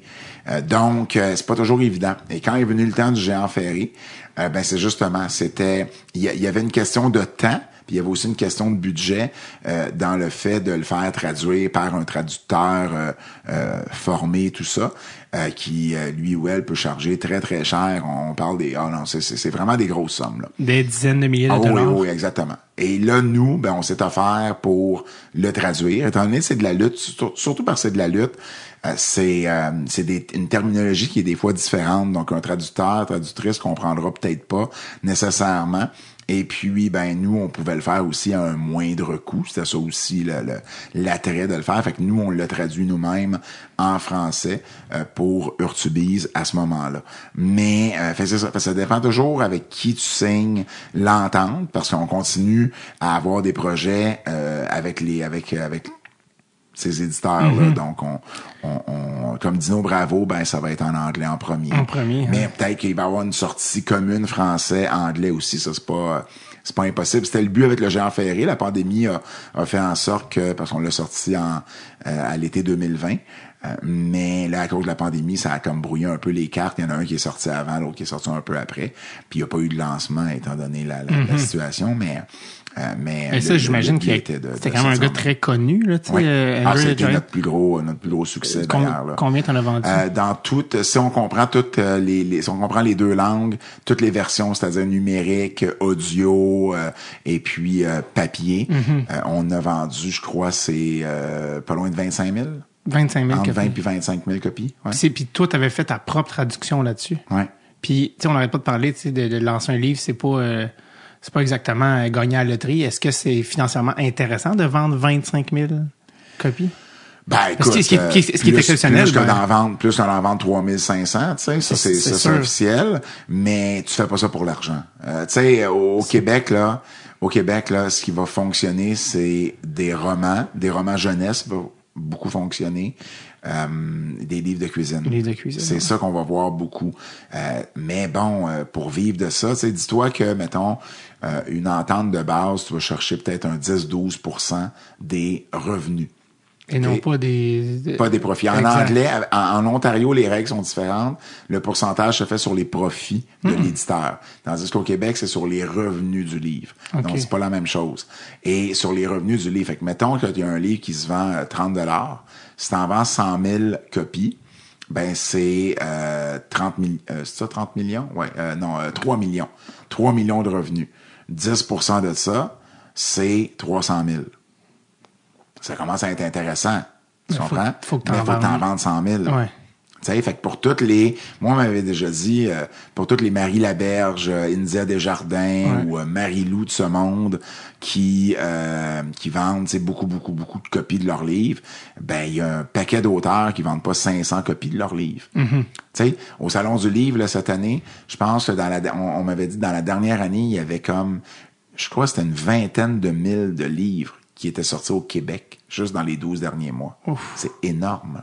C'est énorme la quantité de livres qui sort euh, dans une année ici au Québec. Donc, c'est pas tout le monde qui vend 3000 copies. Non, vraiment pas. Donc, euh, moi, j'ai la chance d'avoir eu au moins 3000 copies à chacun de chacun des livres que j'ai sortis. Ma Doc Vachon, c'est peut-être celui qui a le moins bien fonctionné, mais Jean Ferré, c'est un gros succès. Notre livre sur l'histoire de la lutte aussi. Euh, donc, euh, et, et Butch Bouchard, ben là, j'attends des nouvelles de ça, là, parce que c'est long à voir Les avant d'avoir des Ouais, chiffres. ouais. Moi, c'est drôle, euh, en, en- le, le géant ferré, moi, la manière que je l'ai connu, c'est peut-être le film que j'ai le plus regardé de mon enfance, c'était The Princess Bride. Ben oui. Dans princesse Bouton d'or. Exact, Bouton d'or en français, qu'on avait enregistré, qui passait à la télé. Fait que Ouais. j'ai réalisé adulte qu'il me manquait le début du film, parce qu'on avait l'enregistrement commençait genre à sixième scène. J'ai juste réalisé T'as ça. t'as découvert une partie du film comme, ah, il y avait une scène d'intro. Ah! je trouvais que le film marchait bien, parce qu'il commençait, le film commençait comme une scène d'action. Je trouvais Ouais. ça incroyable. Ça, c'est drôle. Quand le bateau arrive, il manquait toute l'intro où ils sont séparés. Jamais, jamais, jamais, ça a jamais changé ma compréhension du. Puis euh, il était là-dedans, c'est plus tard, j'ai fait OK, ce gars-là était lutteur. OK, attends, le français là. Puis j'avais même regardé, je pense que c'était pendant la pandémie, en tout cas bref, le fameux documentaire de HBO Ouais. dans lequel tu es. Ouais, tu absolument. participes. c'est- Raconte-moi que euh, tu sais, HBO contacte euh, Ah, ça, c'est- Laprade. ça, c'est fou. Ouais, ça, c'est fou parce que j'avais entendu parler qu'il y avait un documentaire qui se travaillait euh, par, euh, par HBO. Puis, à un moment donné, il y a un journaliste euh, canadien-anglais à Toronto qui me contacte puis il me dit Hey Pat, euh, sois pas surpris, là, ça se pourrait que tu un appel d'HBO parce que euh, je connais quelqu'un sur la production, puis il voulait savoir à qui parler pour la carrière du géant ferré au Québec, puis tu sais, c'est, c'est toi que j'ai référé. tu sais. OK, cool, mais merci beaucoup. Puis là, j'ai pas d'appel, j'ai pas d'appel. Puis à un moment donné, j'en ai un. Et euh, il voulait principalement ce qu'il m'offrait, c'était de euh, faire de la traduction euh, parce que la famille du géant ne parlait pas du tout anglais. Et là, il voulait quelqu'un pour euh, un peu servir d'interprète, faire un peu de traduction. Puis j'étais un peu déçu de cette offre-là parce que je me disais, ben, vous n'avez pas besoin de quelqu'un qui connaît la lutte pour ça, là, tu sais. Vous avez juste besoin de quelqu'un qui sait parler français et anglais, Ouais. Euh, donc, euh, j'ai, pris cette offre-là, puis parce qu'il me l'avait envoyé plus formellement par courriel. Puis je leur ai envoyé un courriel avec vraiment quelque chose de détaillé sur voici ce que je peux vous offrir. Voici ce que, ce que vous pouvez avoir de moi si vous décidez de m'avoir dans votre équipe. Puis, évidemment, bon, euh, c'est toute la connaissance que j'ai sur l'histoire de lutte au Québec, la connaissance que j'ai sur le géant. J'avais de l'expérience à travailler sur des documentaires parce que je l'avais fait avec euh, le documentaire 25 ans d'émotion à RDS avec les Rougeaux. Donc, j'avais travaillé là-dessus. J'avais été, j'avais fait de la recherche. Je faisais les entrevues hors cam pour euh, les différents intervenants. Ben, en fait, la famille Rougeau ben, au complet, sauf Jacques. Donc, j'avais, j'avais une certaine expérience là-dedans. Et puis, euh, ils m'ont rappelé, puis ils m'ont dit, wow, on a vraiment été impressionnés parce que tu nous as envoyé. Écoute, euh, oui, euh, ça nous intéresse. Euh, Laisse-nous te revenir avec quelque chose. Puis là, ils me sont revenus avec, ben, on aimerait ça que tu viennes en France avec nous. Euh, Ça, c'est la famille, ça. ça, ça c'est HBO. OK, Ben, en fait, c'est pas HBO. C'est la compagnie de production embauchée par HBO pour Right. produire le documentaire. Donc, le réalisateur puis son équipe. Et là, ben, ils m'ont dit, bon, on ça, tu viennes en France avec nous parce qu'on va aller interviewer la famille. Puis on veut que ce soit toi qui fasses les entrevues hors cam pour nous parce que les entrevues, on comprend, ça va, ça va, ils vont être faites en français. Puis on va être sous-titrés après, mais on veut un lien pour savoir un peu, tu sais, qu'est-ce qui se dit, puis tu sais, interagir live durant l'entrevue parce le réalisateur veut quand même savoir où s'enligner avec ses trucs. Puis il dit, on essaie aussi d'aller chercher euh, des amis du géant là-bas en France. Fait qu'on pense vraiment que ça va être un atout pour nous. Puis euh, on aurait, oui, on aurait aussi de la traduction de vidéos à te faire faire aussi, parce que le géant a fait ses débuts en France, donc il y avait de la traduction de vidéos qu'il avait besoin. Puis on pense t'interviewer également. Mais ça, on n'est pas sûr encore à 100%, mais on pense interviewer. Là, c'est sûr qu'un voyage en France, euh, pour faire des entrevues hors cam, le titre que j'avais, c'était Field Producer. Euh, c'est le genre de titre, là, c'est, c'est, c'est un peu niaiseux ce que je veux dire, mais c'est un genre de titre que si, mettons, le documentaire avait gagné un prix, un Oscar, quoi que ce soit, moi, je faisais partie de l'équipe qui, qui avait, qui avait un prix, tu comprends? Parce que c'était field producer. Là, tu fais comme, OK, ça, ça, ça devient intéressant. Et puis, euh, rendu là-bas, ça a super bien été. Au point que ben, le réalisateur, la dernière journée, il a dit OK, ben on va t'interviewer aussi pour le documentaire parce que là, je suis un peu plus où je m'en vais. Puis là, je vais avoir besoin de quelqu'un qui fait des liens entre certaines époques. Fait que je veux qu'on se parle. Fait que j'ai fait l'entrevue. Puis pour là, c'est de là que j'ai été aussi à l'écran. Mais à la base, c'était pas garanti que j'étais pour être à l'écran. Puis ça a été vraiment, écoute, une expérience extraordinaire là, de, de pouvoir rencontrer la famille. D'ailleurs, quand j'ai fait le livre avec Bertrand quelques années plus tard, je suis retourné en France pour réinterviewer la famille avec qui j'avais déjà un contact maintenant. Puis moi, je connaissais en plus le neveu euh, un des neveux du géant qui habite euh, ici au Québec. Ah oui? Il était venu à un de mes lancements, il s'était présenté. Au début, je le croyais pas, voyons, mon neveu du géant ferré, tu sais, qui, qui c'est qui se présente Ouais. comme ça, tu sais. Mais c'était vrai. Fait que, tu sais, moi, j'avais ce contact-là également, que je leur avais dit, tu sais, à la production, que j'avais ce contact-là. Puis qu'eux autres, ils aimaient ça, parce que les autres, le contact qu'ils avaient, ça marchait moins bien. Fait que là, moi, avec mon contact, ça a comme permis de, de rouvrir une, une brèche dans la famille d'une Mm-hmm. autre façon, puis ça s'est super bien passé. Lui, le neveu, il a un accent québécois ou français? Un petit peu un accent français quand Ok. même. Moi, il a, mais, mais bon, il, tu sais, il, a- il, a il est ici depuis 30 ans, donc tu sais, il, a- il, Mm-hmm. a, il a quand même, il a pas perdu son accent de France, mais il a un, un parler plus québécois, là, évidemment, là. Puis Et- et lui, puis- oui, vas-y, vas-y. Non, vas-y, vas-y. Non, t'allais dire. Euh, ben, j'allais juste dire que euh, on avait euh, fait que c'était un peu le rôle qu'ils m'ont qu'ils m'ont donné Ouais. tu sais puis ça a été euh, c'était vraiment vraiment une belle expérience puis euh, anecdote par rapport à ça je suis en France la dernière journée ok on a tout fini les enregistrements moi c'est mon rap party parce que euh, eux autres ils ont- sont là une journée de plus juste tourner tu sais des, des- du scénique un peu là tu sais des images de l'endroit mais pas personne en entrevue fait que tu sais le réalisateur il a dit parfait on va aller souper au resto pour ton départ puis tout ça sais gros party. Et pendant que je suis en train de me préparer, je reçois un courriel de quelqu'un à TVA Sport qui me dit euh, bonjour euh, monsieur Serge Fortin j'aimerais ça vous euh, rencontrer. C'est le vice-président à TVA Sport j'aimerais ça vous rencontrer. Euh, est-ce que vous avez de la disponibilité la semaine prochaine? Là, je suis comme ok. Et là bon je, je, donne les disponibilités j'ai parfait telle journée avec la directrice de la programmation et et quelqu'un d'autre, j'ai comme, directrice de la programmation, le vice-président, qu'est-ce que c'est, pourquoi TVA Sport veut, tu sais, pourquoi tout ce monde-là, TVA Sport veut me parler? C'est à ce moment-là qu'ils m'ont euh, offert le poste de commentateur de la WWE. Wow. Fait de, de- de ce qui était probablement le plus gros projet sur lequel j'avais travaillé jusqu'à ce moment-là, ben, à la dernière journée de tournage, quelque, quelque chose d'autre m'a été offert qui était qui est devenu par la suite le plus gros projet sur lequel j'ai travaillé. Je suis là depuis quand même six ans, la lutte. Puis ce qui m'a fait un- aussi découvrir davantage dans les médias. Euh, donc, euh, j'ai toujours trouvé ça euh, euh, un peu spécial, tu sais, qu'un projet mène à un autre de cette façon-là.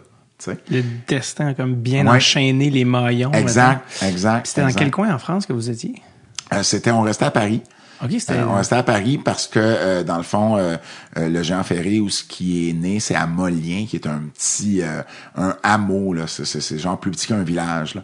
Et puis euh, c'était à peu près une heure au nord-est, je me souviens bien de Paris.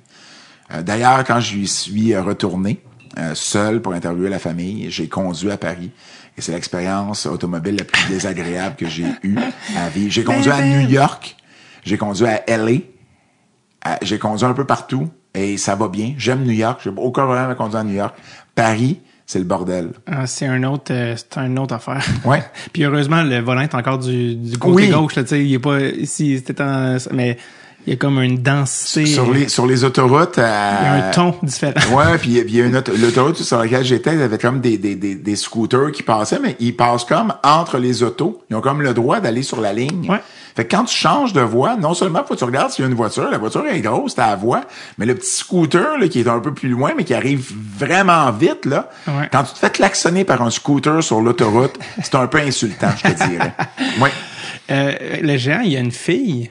Il y a une fille, Euh, Robin. Est-ce que est-ce qu'elle est, elle a hérité de ses gènes euh, Mon Dieu, comment dire? Elle a, elle a, ben, c'est pas une géante, mais elle a quand même, euh, elle a un, un- un bon gabarit. C'est ça, puis elle, elle a pas été dans le monde de la lutte ou rien de ça. Parce que lui, c'est ça, il y avait une maladie, là, dans le fond. Oui, l'acromégalie, euh, qui est dans le fond, on mélange souvent le- la, la- la- la maladie du gigantisme avec euh, l'acromégalie. Dans le fond, le gigantisme est une des conséquences de l'acromégalie. OK. Donc, euh, euh, puis le géant, tu peux te faire opérer pour ça. Il y a d'autres lutteurs. Je sais pas si tu te souviens d'un lutteur qui s'appelle Big Show. Non? Non, Paul White de son euh, de son euh, vrai nom. Euh, lui aussi, c'est un lutteur qui était atteint d'acromégalie. Lui, il s'est fait opérer. Et puis à ce moment-là, ben ça, ça, la maladie cesse de progresser dans ce temps-là. Parce que ce que ça fait, c'est que même si tu grandis plus en grandeur, le géant ferré jusqu'à la toute fin, euh, il, il, il continuait à avoir des poussées de croissance. Ça se faisait, ça se faisait sur le large. Mettons, ses doigts pouvaient élargir, ses organes continuaient à, à, à élargir également, euh, et ça lui faisait extrêmement mal quand il y avait des, des, des poussées comme ça qui lui, euh, qui lui survenaient. L'opération existait Oui. à son époque? Oui. Mais il l'avait pas fait? Non, il a été diagnostiqué avec la maladie au Japon en 70. euh, et puis, il avait décidé de ne pas la faire. Soit ça lui a été mal expliqué, soit que lui a mal compris. Mais euh, il voulait pas perdre les attributs qui le rendaient unique et spécial. Puis lui disait, ben Dieu m'a créé comme ça, je vais rester comme ça. Puis Mais il savait son temps, il savait que son temps était compté. il est mort à quel âge? Il est mort à 46 ans. C'est quand même très, très jeune. Ouais.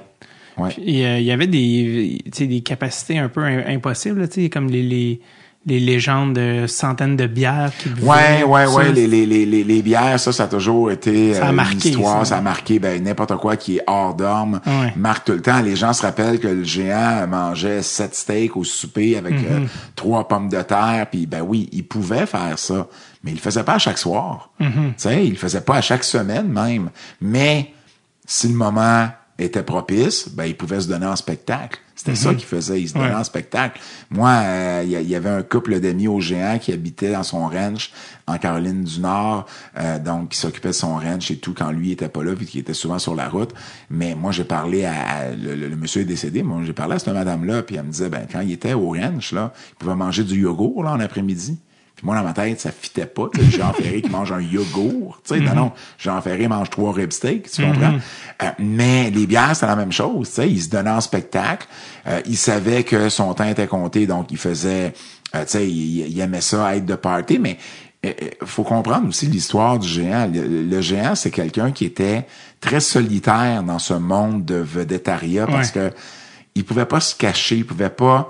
Tu sais, il pouvait pas aller dans un parc d'attractions puis passer inaperçu. Tu sais, toi puis moi, là, on peut se mettre une casquette, des verres fumés, puis à la limite, tu sais, personne va savoir qui on est.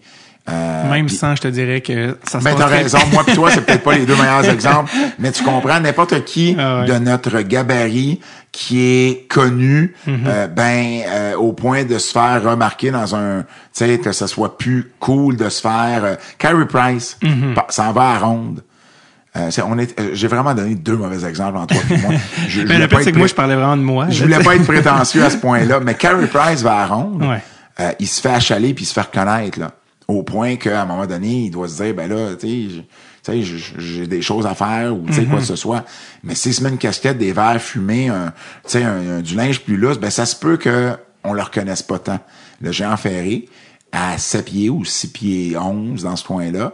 Euh, une casquette des verres fumés, ça lui donne absolument rien plus. C'était comme, ah, regarde, ça attire plus l'attention. Il y a des lunettes fumées. Ben oui, exact. donc c'était pas, euh, c'était une, une vie très solitaire, puis surtout qu'il y avait rien qui était fait pour lui. Les chambres d'hôtel étaient pas faites Ah, pour je l'ai lui. vu une photo de lui dans un avion, c'est on dirait une scène de torture. Ben oui, écoute, je fais CC2, moi j'ai de la misère d'aller euh, euh, d'aller dans la, la petite toilette. Euh, je, je suis penché comme ça. Imagine lui à ses pieds, puis à 350, 375, 400 livres. Mais il était aussi très triste et malheureux, je pense, à la fin. Là, tu sais, il était alcoolique, là, de ce Ben, que je comprends. C'était pas, je, je- écoute, oui. Parce que je faut- pense que sur de, le, je sais plus c'est qui qui était sur le Princess Bride, le tournage, Ouais. il disait, ah, il buvait euh, Ben, il buvait, il un buvait. nombre de litres de vin par jour qui avait c'était incroyable. là. ben non, exactement. Tu sais, puis, mais lui, c'était ça, c'est que sa, sa béquille sur la route quand il était euh, euh, quand il était euh, lutteur, c'est que euh, bon, c'était dans des hôtels. Lui là, restait dans une chambre d'hôtel qui est pas faite pour lui, un fauteuil sur lequel il est pas capable de s'asseoir, une douche dans laquelle il est à peine capable d'entrer. Mhm. Bien souvent, c'était le cas. Euh, ben lui, le seul endroit où il était bien, c'est de descendre au bar de l'hôtel, s'asseoir sur une chaise, un tabouret, là, Mhm. Trop, boire. trop, trop petite, probablement. Ben oui, effectivement, mais au moins il y avait, il y avait plus d'espace autour. Puis il y avait des lutteurs qui allaient là, puis ils allaient boire avec lui. Fait que lui là, c'était un passe-temps pour lui là, être là puis Ouais. boire. Puis un soir, ben euh, l'histoire est pas claire à savoir c'était où exactement parce que cette histoire-là, dans- moi j'ai toujours vu cette histoire-là comme étant arrivée une seule fois, mais avec le temps, la légende fait en sorte que on dirait qu'elle s'est déroulée à cinq endroits différents en même temps, puis que tout le monde de la lutte était là ce soir-là. Alors que j'imagine qu'il y avait le même nombre, une dizaine ou une quinzaine maximum de personnes qui étaient là. Euh, et il y aurait bu au-dessus de 100 bières. Là encore, le, le, le compte est pas clair. Euh, Quelqu'un a déjà dit, oui, oui, on avait compté les bouchons. Ouais, non, non, non, non, non. Là, là, vous me ferez pas croire que vous avez compté le nombre de bouchons de bière, là.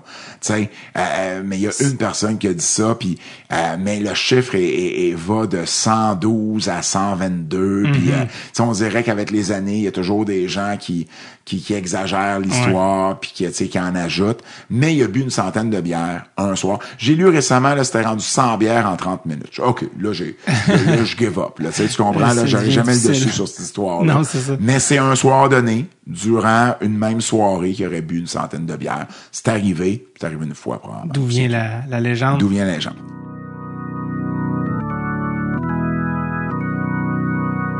On revient à l'épisode dans un petit instant, le temps que je vous passe part de ce petit message. Peut-être que vous avez une compagnie, vous êtes en business et vous cherchez des formations en leadership qui sont inspirantes, qui sont le fun, qui sont pas euh, plates ou qui sont endormantes. Et ça tombe bien parce que Monsieur Bruno Gervais, que vous connaissez très bien, ancien défenseur des Islanders, entre autres, de New York, mais qui a joué dans la Ligue nationale, et producer Tom, oui, le producer Tom de ce podcast même, Dress Tape, on construit une formation en leadership qui est inspirée du monde du hockey et qui est spécialement pour les entreprises. ok? Une approche moderne avec du team building, micro-apprentissage, anecdotes captivantes. C'est une formation qui repose sur des concepts novateurs dans le monde des affaires et les présente d'une manière unique, véritablement immersive.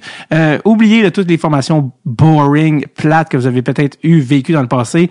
Les gars sont complètement ailleurs. Ils ont déjà commencé d'ailleurs à en faire dans les entreprises et c'est un véritable succès. Donc, si ça vous intéresse et vous voulez commencer 2024 du, euh, du bon pied, eh bien, c'est très simple. Vous n'avez qu'à les contacter pour une session. Allez sur Hockey Tomorrow, euh, en fait, hockeytomorrow.com slash formation. Mais encore plus simple que ça, vous pouvez contacter Producer Tom directement au 438-888-7622 par appel, par texto, comme vous voulez. Et son adresse courriel est le tom à commercial hockey tomorrow en anglais, hockeytomorrow.com.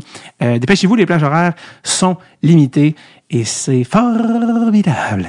OK, on retourne à l'épisode.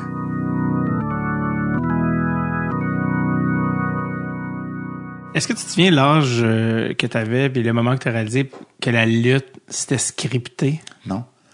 Je, je le sais que je l'ai su à quelque part dans ma jeunesse ou mon adolescence. C'est comme le Père Noël, non? ça s'est fait en douceur. Ouais, mon père, c'est probablement mon père qui m'a dit ça. Parce que mon père, lui, il croyait même au, au point que dans les années 90, euh, début 2000, il y avait deux euh, organisations rivales, la WWF, qui est devenue WWE, et la WCW.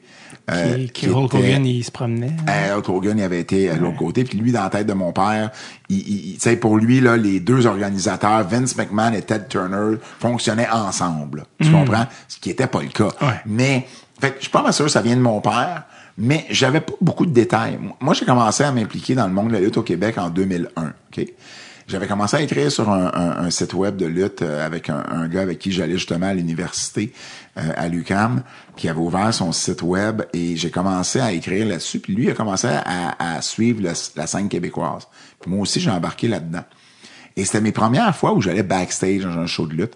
Et euh, maintenant, je regarde ça, c'était en 2001, là, je connaissais vraiment rien du monde de la lutte. Je connaissais pas les termes, je connaissais pas comment... Je savais que c'était scripté, mais j'en savais vraiment pas plus. Je savais pas comment il faisait pour monter le match. Je savais pas comment.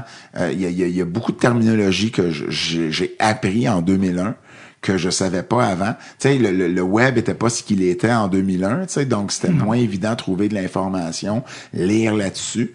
Euh, et puis, euh, c'est vraiment 2001 était vraiment une année où j'en ai appris énormément sur la lutte. J'ai commencé à lire des, des biographies, à lire des livres historiques, à écouter des shoot interviews, des shoot interviews dans le monde de la lutte. C'est un lutteur qui raconte les vraies choses. Là. Il shoot, là, c'est une expression, c'est un, c'est un- un- un- une terminologie de lutte là, où shooter, ça veut dire euh, là t'es plus dans le scénario, t'es plus dans le script. C'est tu racontes les vraies choses. Et là, j'écoutais des shoot interviews justement des lutteurs ou des personnalités de lutte parlaient des vraies choses, de parler de comment ça se passait dans leurs années, dans les différents territoires, tout ça. Et là, j'ai vraiment été là passionné par ce côté-là. J'essayais d'en apprendre le plus possible. Fait que, tu sais, ça a été vraiment mon éducation, a été 2001-2002 sur le monde de la lutte. Avant ça, je savais juste que c'était scripté, mais j'en savais pas plus. Tu sais. C'est un. C'est comme un. Il y en a même qui débattent. C'est un sport? Je me souviens, Guillaume Lefrançois, il est venu puis il m'a dit, euh, ben, il citait, je sais pas qui, la fameuse citation, est-ce que c'est un sport? Non. Est-ce que c'est des athlètes? Oui. Ouais. Puis je trouvais que ça résumait bien parce que c'est- vrai que c'est très dur ce qu'ils font puis c'est très euh, demandant puis ça demande beaucoup de skills. Guillaume Lafrançois, d'ailleurs, qui est un de mes amis que j'ai rencontré à cause de la lutte. Ah ouais, hein? Parce qu'on s'est rencontrés, on allait voir, euh, on s'est ramassé au même bar sportif euh, qui est plus là maintenant, mais qui était au coin, euh, la brasserie au coin du métro, qui était au coin de la, de, de la jeunesse, puis Henri Bourassa. Puis on s'est ramassé, sa gang à lui, ma gang à moi, au même endroit, puis on est devenus amis depuis ce temps-là. Fan de lutte avant que tu fasses même euh, des. Avant que tu sois dans les médias. Là, Ah ben oui, ben oui, absolument. avant. Ah, ben, avant que Guillaume soit à la presse, Ben oui, que c'est ça. Jean-François Tremblay soit directeur des sports de la presse, c'est toute la même gang. Donc, euh, ouais. Mais qu'est-ce que tu as envie de dire aux gens qui connaissent pas nécessairement la lutte, qui méprisent ça, qui se disent Ah ouais, la lutte, c'est une affaire pour, euh, pour ados. euh, Qu'est-ce que tu fais? Non, non, la lutte. Pourquoi Ben, c'est aussi nice? La lutte, c'est un, c'est un sport spectacle. C'est ce que je vais ajouter sur ce que Guillaume, Guillaume a raison de dire que c'est pas un sport proprement dit. C'est, est-ce que ce sont des athlètes? Oui, parce que c'est un, un théâtre qui est complètement unique. C'est un, il y a différentes appellations. Appelons ça divertissement sportif, théâtre extrême, euh, comme dirait Paul Leduc, euh, l'ancien lutteur, sport, spectacle. Euh, ça veut tout dire la même chose. C'est-à-dire que c'est une pièce de théâtre qui demande énormément d'athlétisme, euh, de, de, de, de, coordination, euh, de timing. C'est un mélange de bien des formes d'art. C'est de la danse, c'est de l'improvisation, c'est du stand-up jusqu'à une certaine limite parce que Oui. quand tu fais des promos dans le ring, des entrevues et que tu as à parler devant une, une foule, faut que tu les divertisses. Des fois, il y a un volet plus euh, humoristique à la lutte, puis c'est correct. Il y a du, comme dans toute pièce de théâtre ou dans tout film, il y a des moments plus drôles, des moments plus tristes, des moments plus intenses. Il y a du suspense. C'est tout ça qui se mélange. C'est le cercle du soleil. Il y a une partie cirque là-dedans. Il y a une partie très athlétique également. C'est pour ça qu'on dit que ce sont euh, des athlètes. Euh, alors vraiment, c'est toute cette forme d'art-là qui, tout- toutes ces formes d'art-là qui se réunissent dans ce qui est la lutte professionnelle. Et il n'y a aucune autre chose qui existe qui réunit tout ça au même endroit et qui, en plus, demande la participation du public. Parce que, euh, contrairement à une pièce de théâtre, si t'es dans la foule et à un moment donné, il y a un méchant, parce que bon, peu importe, une pièce de théâtre peut avoir un méchant. Tu sais, le gars qui trompe sa blonde, là, bon, ben c'est le méchant dans l'histoire, dans la pièce de théâtre. Mais si tu te lèves, tu commences à, à y crier des noms, tu vas te faire sortir du théâtre assez vite. À la lutte, c'est ce qu'on demande. On veut que la foule interagisse, on veut qu'il y ait ce côté-là d'interaction euh, entre le public et, euh, et, et, le spectacle, qui vont des fois influencer une partie du spectacle parce qu'on se garde toujours une partie pour l'improvisation, toujours une- se garder une partie pour justement interagir avec la foule, puis des fois ben aussi simple que la foule qui va demander une autre fois one more time, one more time après un coup, ben Luther il avait peut-être pas prévu de le faire deux fois, mais là la foule le demande, il va le faire une deuxième fois pour aller chercher une réaction. Fait que la lutte, c'est tout ça mis ensemble, c'est des athlètes qui sont extraordinaires parce qu'ils font leur propre cascade. Et euh, ben le but c'est d'aller chercher une réaction, une émotion chez le téléspectateur ou chez le spectateur comme tel. Un côté vivant, bref. Il y a un côté très vivant. Alors, euh, euh, ceux qui diraient, ben, c'est pour les ados et puis tout, je dirais, est-ce que les pièces de théâtre, les séries sur Netflix, les films au cinéma, est-ce que c'est pour ados? Non. C'est pour tout le monde. Fait que pourquoi la lutte ne serait pas pour tout le monde? Euh, à un moment donné, t'écoutes un Mission Impossible, là, Ethan Hunt, là, Tom Cruise, là, tu le sais bien que la cascade qu'il a fait, là, je veux dire, c'est un montage, puis il y a un scénario, puis il est pas nécessairement accroché après une aile d'avion qui va à je sais pas combien de centaines de kilomètres heure. Mais tu décides d'embarquer dans la proposition qu'on te présente. Tu décides d'embarquer dans ce monde imaginaire-là. Tu écoutes un Harry Potter, tu sais bien que le, le, le, le- le monde d'Harry Potter n'existe pas dans la vraie vie, mais tu décides d'embarquer là-dedans. Tu décides de croire que la fantaisie qu'on te présente, elle est vraie. La lutte, c'est exactement la même chose. C'est du divertissement. C'est du divertissement, puis faut embarquer dans l'histoire. Le Québec a un lien particulier avec la lutte. Bon, on, a nos, réseaux. Si moi j'ai été voir euh, il y a quelques années de la lutte euh, des sous-sols d'église, tu sais, qui Ouais. est un événement incroyable. euh, Dans Schlager Maisonneuve, j'imagine? exact, exact. Sur Joliette, euh, sur Adam, pas loin de Joliette. Ouais, je pense que oui. Je J'ai longtemps, que j'ai longtemps performé là, d'ailleurs. toi, tu, toi, tu faisais de la lutte? Ben moi j'ai fait je je, je, je, je, je luttais pas j'ai Ok. j'ai 6 7 combats en, en, en carrière mais j'ai animé des shows de lutte longtemps Euh, j'en anime encore sur le circuit indépendant puis j'ai été gérant pendant longtemps moi j'ai fait mes débuts comme gérant Gérant Donc, de lutteur. gérant de lutteur donc pas gérant comme gérant d'artiste là Ouais. mais le gars qui accompagne le lutteur au ring Donc, un qui- personnage un personnage qui prend le micro et qui le but c'est d'aller chercher une réaction donc insulter la foule là. oh j'en ai insulté des gens comme euh, ah ouais Mais oui ça, ça, m'avait fasciné. Ça fait au moins, euh, ça doit peut-être faire 10 ans de ça, là, Ouais. visiblement, parce que ça fait un petit moment. Mais moi, ce qui m'avait fas- fasciné de, du, de la crowd, c'est qu'il y avait deux types de personnes et rien entre les deux. Il y avait des hipsters Ouais. avec de la PAPS dans les mains qui étaient Ouais. comme, qui étaient là au deuxième degré puis qui trouvaient ça nice. Puis t'avais des gens, euh, au premier degré complètement, euh, qui étaient, tu sais, un plus dé- de milieu plus défavorisé, qui étaient comme, ah ouais, si tu gars, Ouais, Puis c'était- j'étais comme, waouh, on est-tu dans Matrice? Parce qu'il y avait comme bien des niveaux à l'événement, mettons. La ICW, c'est la ICW, tu as été voir, puis la ICW est dans Schlager Maisonneuve depuis 1990. Elle était avant sur Saint-Germain, au coin d'Ontario, dans le sous-sol de l'église Nativité. Elle a changé pour la rue Partenay après une dizaine d'années au coin de Sherbrooke. Puis ensuite, une, la, la salle où elle a été le plus longtemps après ça, c'est celle sur Adam, euh, près de Joliette, dans le sous-sol d'église. Une des dernières de sous-sol d'église, d'ailleurs. Dit souvent la lutte de sous-sol d'église. Euh, ça existe presque plus, les sous-sols d'église maintenant. Euh, au contraire, euh, la lutte professionnelle au Québec, le circuit indépendant a beaucoup évolué. Euh, tu vois, euh, samedi, le, le, je sais pas quand le podcast va sortir, mais euh, tu vois, samedi qui vient, là, euh, ben il y a un show de lutte à l'Olympia À Montréal. à Montréal. Wow. Et, et le MTELUS a eu de la lutte dans les dernières années aussi. Puis le studio Est-ce qu'ils mettent la scène genre dans la salle, c'est ça? Ouais. Fait qu'au lieu de la mettre sur scène, ils la Ouais. mettent au milieu. Puis... Exact. Euh, le studio TD, euh, en face de la place, Ouais, à côté ouais. de la place des Arts, a de la lutte euh, régulièrement aussi. T'amènes le, le, le, le ring avec les springs en dessous. le club Soda a de la lutte. À Québec, la NSPW fait de la lutte au, au théâtre de Robert Lepage, au Diamant. Hmm, oui, ça, j'ai vu ça. Ils ont, ils ont fait de la lutte au stade Canac, le stade des capitales de Québec.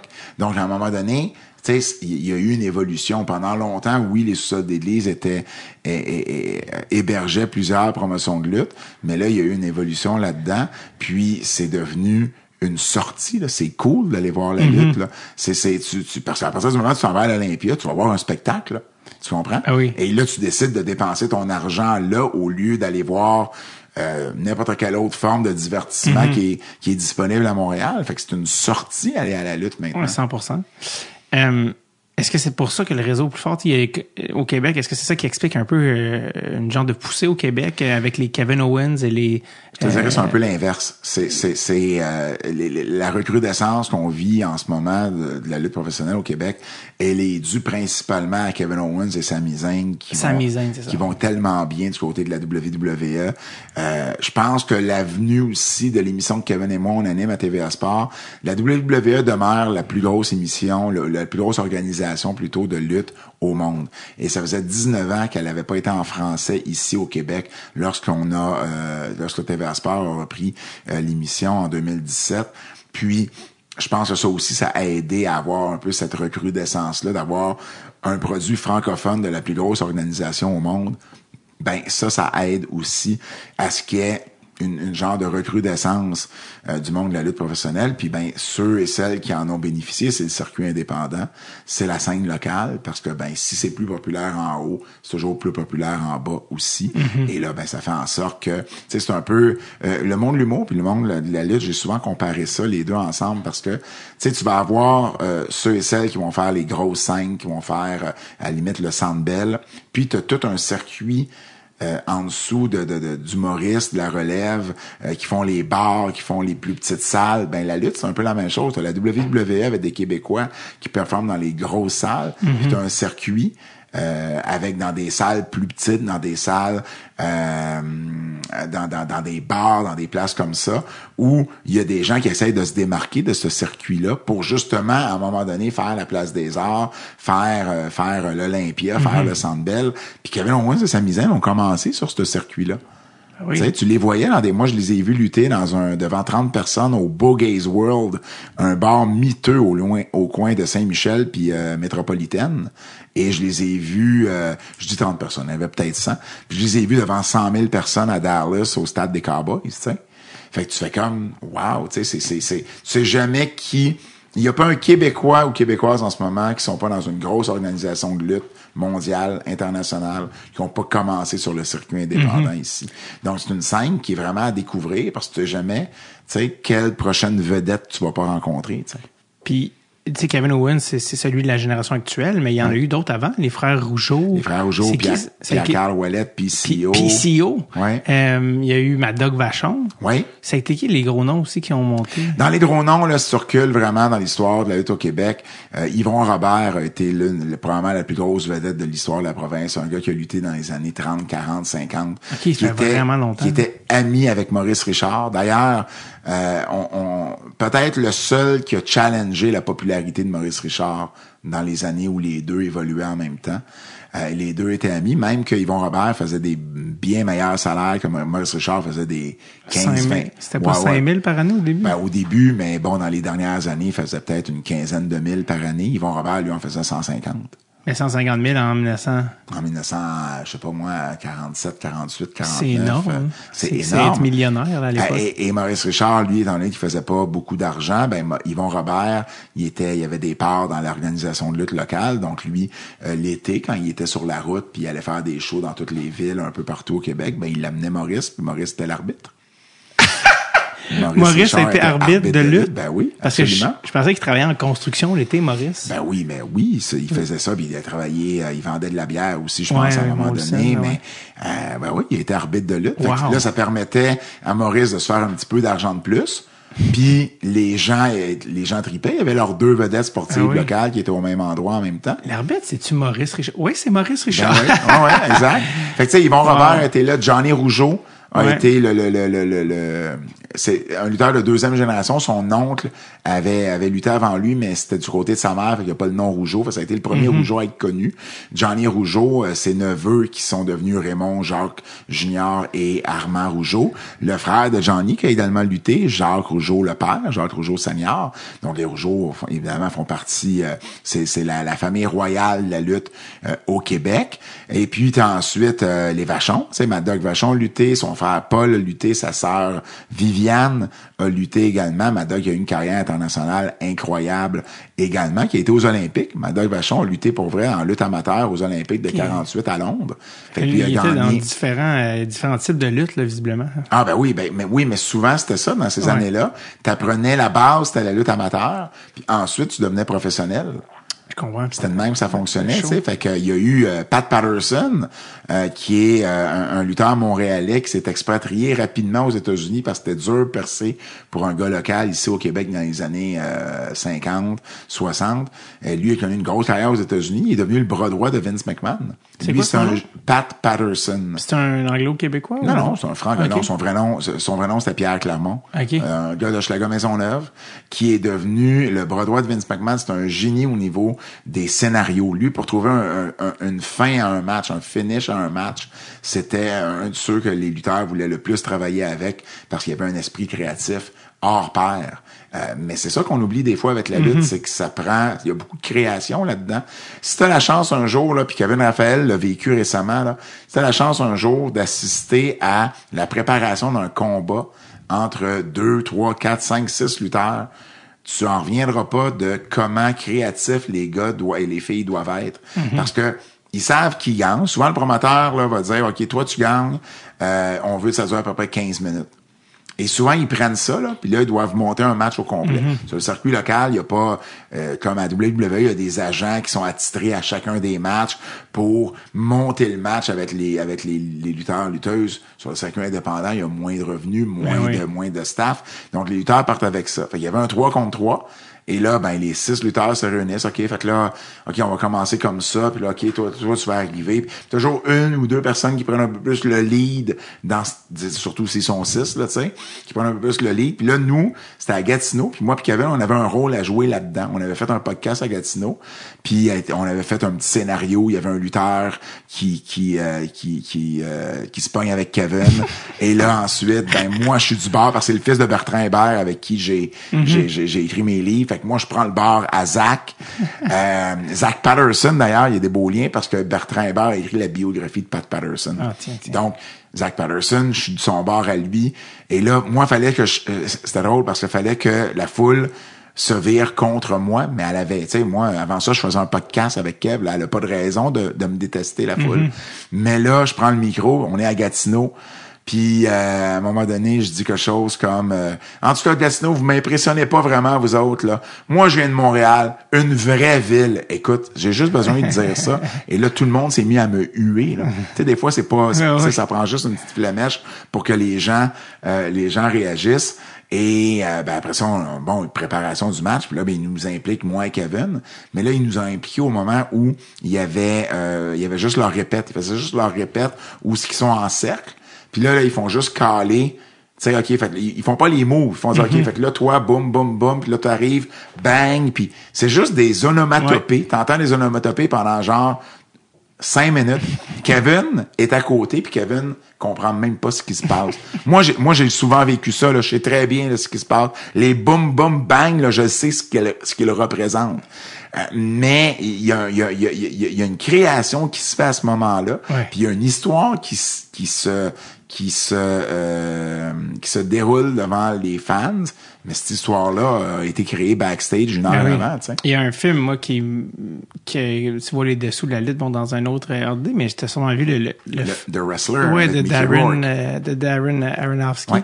euh, qui est un très bon film. Euh, c'est pas le plus connu de Darren Aronofsky, mais c'est peut-être un de mes préférés. nommé- il avait été nommé aux Oscars puis aux Golden Globes. Puis l'actrice aussi qui joue dedans avait aussi été nommée. Ben Mickey oui, c'est, euh, c'est, euh, voyons. Oui, son nom m'échappe, Mais mais. non, je le sais, elle jouait dans. Mon cousin Vinny. Ah oui, c'est ça. Euh, Marissa Tomei. Voilà. Marissa Tomei. Merci. Mais moi, moi, la scène, la scène où à un moment donné, il lutte, Mickey Rourke lutte et se fait passer à travers une, je pense, une, une planche de vitre ou quelque Ah, oui. chose, ou des, des, même des néons. Moi, j'étais là. Ça a été tourné à Philadelphie, euh, après un show de lutte, ou durant, ou en tout cas, durant, durant ou après le show de lutte. Puis moi, j'étais là. J'étais, euh, je vendais des, je, je faisais à l'époque des petites revues de l'année sur la lutte au Québec, qui étaient Hmm. français, anglais. J'appelle ça les almanachs de la lutte au Québec. Puis comme il y avait comme c'était traduit, c'était vraiment français-anglais dans le même livret, tu veux, dans le même magazine. Puis ça parlait de lutteurs indépendants au Québec, mais aussi d'ailleurs, parce qu'il y avait des lutteurs qui venaient ici, puis il y avait des Québécois qui performaient à l'étranger aussi. Ben, euh, quand j'allais voir un show, je m'arrangeais d'avoir une table de merch, puis je vendais mes, euh, mes almanachs. Puis à côté de moi, il y a un gars à la fin qui nous donne à moi puis à un de mes amis un T-shirt. Puis je suis comme, c'est quoi ce t-shirt-là? C'était marqué genre le nom du lutteur que je connaissais pas. Je me sens à mon, dans mes, j'arrive chez nous, je me sens dans mon garde-robe. Et là, le wrestler sort. Et là, je vois le gars, Mickey Rourke, avec le t-shirt que j'ai chez nous depuis deux ans, que je comprends pas pourquoi j'ai ça chez nous. Mais j'en avais une copie de ce t-shirt-là. Le gars, le gars en vendait, puis il en restait à la fin, puis on avait jasé un peu, puis Wow. il m'en avait donné un, mais je savais pas ce qu'il faisait là, moi. Est-ce que tu l'as vu, le film? Ben oui, absolument. Moi, j'avais été le voir au à cinéma, plusieurs même. reprises, là. J'ai Ouais. le vu au cinéma, moi aussi. Ouais. C'est un excellent film qui démontre une facette de la lutte. Et Oui. non pas, euh, tu sais, il montre vraiment la, facette du gars qui a connu beaucoup de succès, mais qui a pas été capable de conserver son argent, qui a fait des mauvais choix, des mauvaises décisions, qui est tombé, euh, qui, a- qui a- abusé des stéroïdes, qui, est tombé dans le monde de l'alcool et, de la drogue et de l'alcool. Euh, c'est oui, il y a des lutteurs qui ont qui ont, qui ont fini leur vie puis leur carrière comme ça. Mais C'est les pas un carrières- documentaire sur l'histoire de la lutte. C'est vraiment une, de la fiction, mais dans un monde de lutte qui, je pense, est réaliste. Ah, absolument. C'est ça qui est Absolument. intéressant. Euh, moi, ce qui m'a frappé le plus, c'est la scène où euh, il va, il va justement vendre ses t-shirts, prendre des photos dans une réunion d'anciens lutteurs.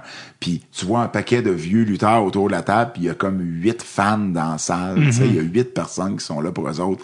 Puis c'est tellement triste, mais en même temps, c'est tellement une réalité que j'ai vu. Peut-être pas de cette façon-là, mais Ouais. un lutteur qui est là dans une convention avec plein d'autres mondes, puis il y a juste personne qui va le voir. Tu sais, il y a du monde à la convention, là. C'est plein, mais lui, là, Mhm. personne ne va le voir. Ouais, je pense que la scène qui m'a le plus marqué, puis j'y repense des fois, puis ça me donne un frisson la nuque, mais c'est, il se trouve, il se pogne une job, il a pas le choix, il se prend une job euh, Ouais. aux viandes froides dans une épicerie. Exact. Puis à un moment donné, il y a un gars qui dit, ça me dit de quoi? Il est comme, ah non, je, non, je pense pas, non. Puis il fait, ah, ça me dit vraiment de quoi? Ouais. Non, c'est, que- épais ou mince, votre jambon? Ouais. Ah. Puis le gars, il fait, t'es le lutteur?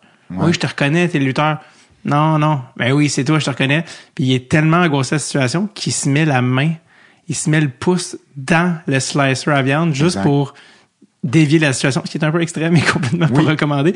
Mais il est juste comme, hey, je veux juste sortir de cette... Non, exact. Bref, si tu avais la chance de le voir, euh, The Wrestler, puis là aussi le deuxième niveau euh, méta du film, c'est que euh, il y a comme un parallèle avec la vie de Mickey Rourke en fait Mm-hmm. que tu un peu comme euh, Birdman avec Michael Keaton là. il y a comme Mm-hmm. euh, qui avait joué Batman il y a comme tu fais comme ouais ça aurait comme pas été aussi parfait avec n'importe quel autre acteur parce que là c'était le retour de Mickey Rourke Ben oui.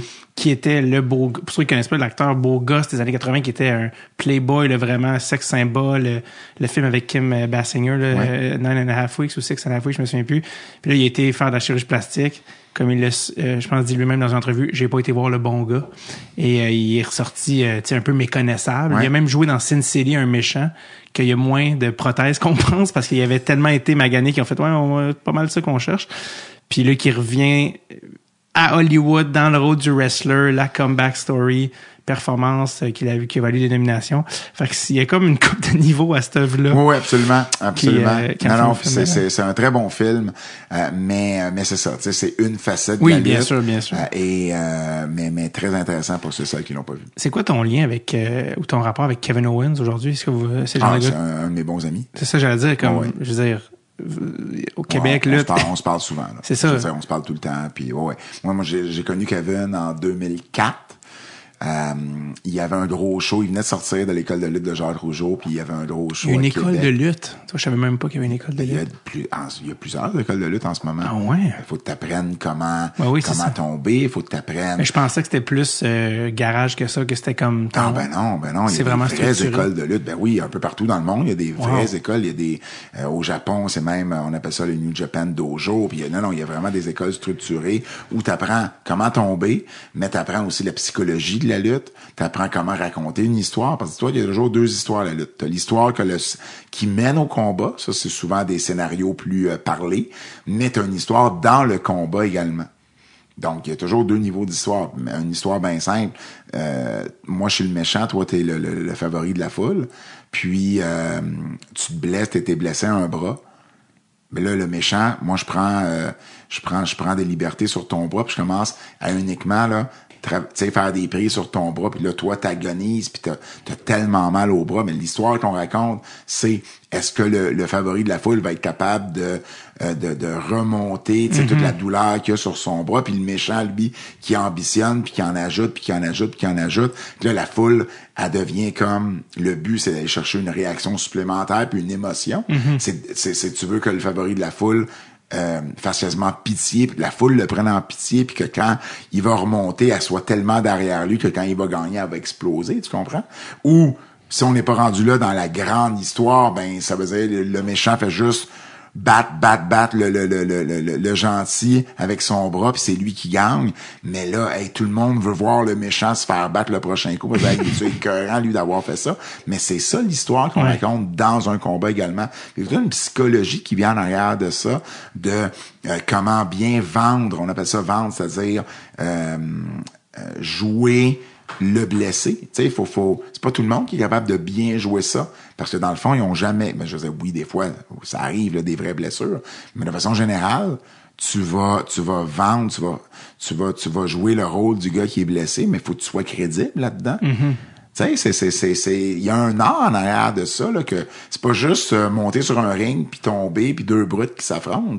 c'est, c'est-tu l'école la plus connue au Québec? C'est-tu celle de genre? Ben, n'y en a plus euh, maintenant d'école de lutte. Je te dirais, parmi les écoles connues, c'est celle de la IWS. Qui, souvent, c'est les organisations qui vont avoir leur école Mm-hmm. de lutte. La IWS ici au Québec, la NSPW, une école de lutte.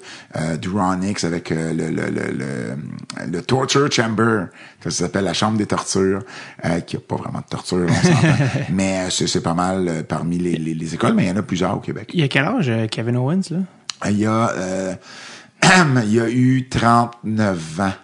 On est en 2023. Ouais, il y a eu 39 ans au mois de mai. Ça, pour un lutteur, c'est... C'est, encore, euh, euh, il- il- ben, je veux dire, PCO lutte, il y a, PCO, il y a 55 ans. Puis, euh, Puis il lutte encore euh, pour une des, pour la troisième plus grosse organisation de lutte aux États-Unis. Donc, il est encore, tu sais, c'est Si pas tout le en monde, là. santé, Si t'es en santé, t'es capable de te faire encore, euh, encore longtemps. Il fut un temps où 39 ans, ça commençait à être vieux, puis maintenant. puis est-ce qu'il est en santé, euh, Kevin, Kevin, ouais, ses genoux lui ont fait euh, euh, la vie dure dans ses premières années, mais ça fait des années que ses genoux sont corrects maintenant. Puis euh, des fois des petits problèmes de dos, mais sinon, euh, sinon ça va bien. Mais c'est sûr, c'est, taxant sur le corps. Ben, je sais pas. Il, euh, il habite, il habite où, Kevin? il habite en Floride. Il habite à- en banlieue d'Orlando. Puis lui, il il en plus, je pense qu'il est avec une Québécoise, puis on comme... Ouais, ouais, ouais. Ben en fait, leur famille est encore ici, fait que tu sais, ils reviennent de temps en temps, mais c'est sûr que euh, tu sais quand tu pars sur la route, euh, mettons le le, le, le vendredi matin, euh, que tu reviens le mardi soir ou le mardi dans la journée, puis que tu sais tes, tes, tes seules journées à domicile c'est les mercredis pleines, c'est mercredi jeudi, Mm-hmm. euh, ben t'as pas toujours le temps non plus de venir euh, faire un croche par Montréal Non. pour venir voir ta famille ou tes amis. Il n'y a pas vraiment de saison dans la lutte, c'est 52 semaines par année. Donc, euh, tu sais, puis ça, c'est, je compte pas les, les, les, tournées en Europe où là, ils sont là plus longtemps, puis plus, euh, ils luttent plus souvent dans la semaine euh, pour euh, rentabiliser les tournées. Donc, c'est, vraiment, c'est accent sur le corps, il n'y a pas beaucoup de repos. Euh, c'est, très demandant physiquement, mentalement euh, aussi. Mais ouais, Kevin, c'est un de mes bons amis. Puis c'est, quelqu'un qui probablement un des plus talentueux que j'ai vu dans l'arène à tous les niveaux là. Parce qu'il y a plusieurs tu sais faut que tu sois bon au micro faut que tu sois faut que aies un charisme faut que tu connectes bien avec la foule. Tu sais quand Kevin Owens avait gagné un gros championnat c'était la ceinture universelle qu'on appelait euh, à l'époque. Et je me rappelle avoir fait des entrevues là-dessus puis les gens me disaient ouais mais tu sais c'est scénarisé c'est scripté. Pourquoi on parle de quelqu'un qui a gagné entre guillemets un, un titre sur papier? Il y a quelqu'un qui a écrit le scénario pour ça. Je dis, ben dites-vous que c'est l'équivalent d'un film. Euh, Il y a quelqu'un qui, qui a le premier rôle. C'est souvent, mettons, le, poster boy du film en question. Ben, euh, dans ce cas, c'est un homme. là. Il, y a, il y a des femmes, évidemment. Mais euh, il y a quelqu'un qui a le premier rôle. Mais, quel- mais pourquoi ce gars-là ou cette fille-là a le premier rôle? Parce que c'est la même chose. Il y a quelqu'un qui écrit les scénarios. c'est comme son Oscar, dans le fond, Il y a, ouais, quelqu'un. C'est pas comme son Oscar, c'est vraiment Oscar, comme mais- un premier rôle. C'est- Mais dans le sens que si la personne est, est bonne, elle devrait être un célébrée, sais. Oui, elle, elle va être célébrée, exactement.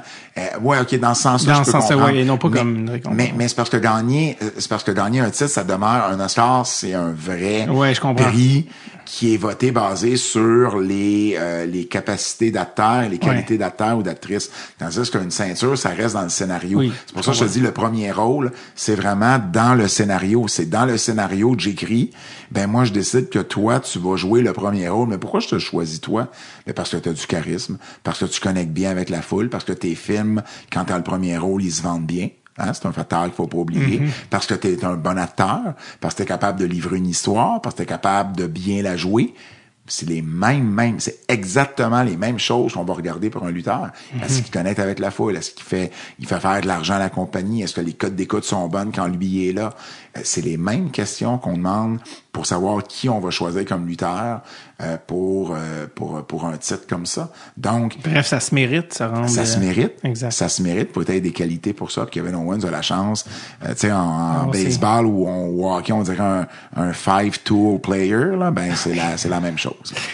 Euh, on parlait du Québec, de la lutte, Kevin Owens, euh, Montréal, euh, puis t'en as, t'en as parlé dans un de tes livres, mais est, est connu dans l'histoire de la lutte pour le infamous Montreal Screwjob. Ouais. Et parce qu'on dit, ouais, c'est scripté, c'est scripté. C'est scripté, mais, mais, trois petits points.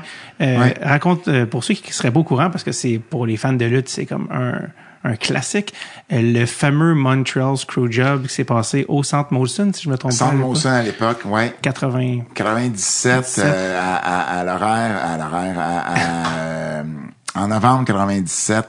Euh, C'était, euh, dans le fond, Shawn Michaels contre Bret Hart dans un match. Là, on vient euh, dans mes années, le Kane, euh, tu sais, Ouais. Stone Cold Steve Austin, Exact. The Rock. Exact. Ça a été, euh, euh, Bret Hart et Shawn Michaels s'entendaient pas bien dans la vie de tous les jours.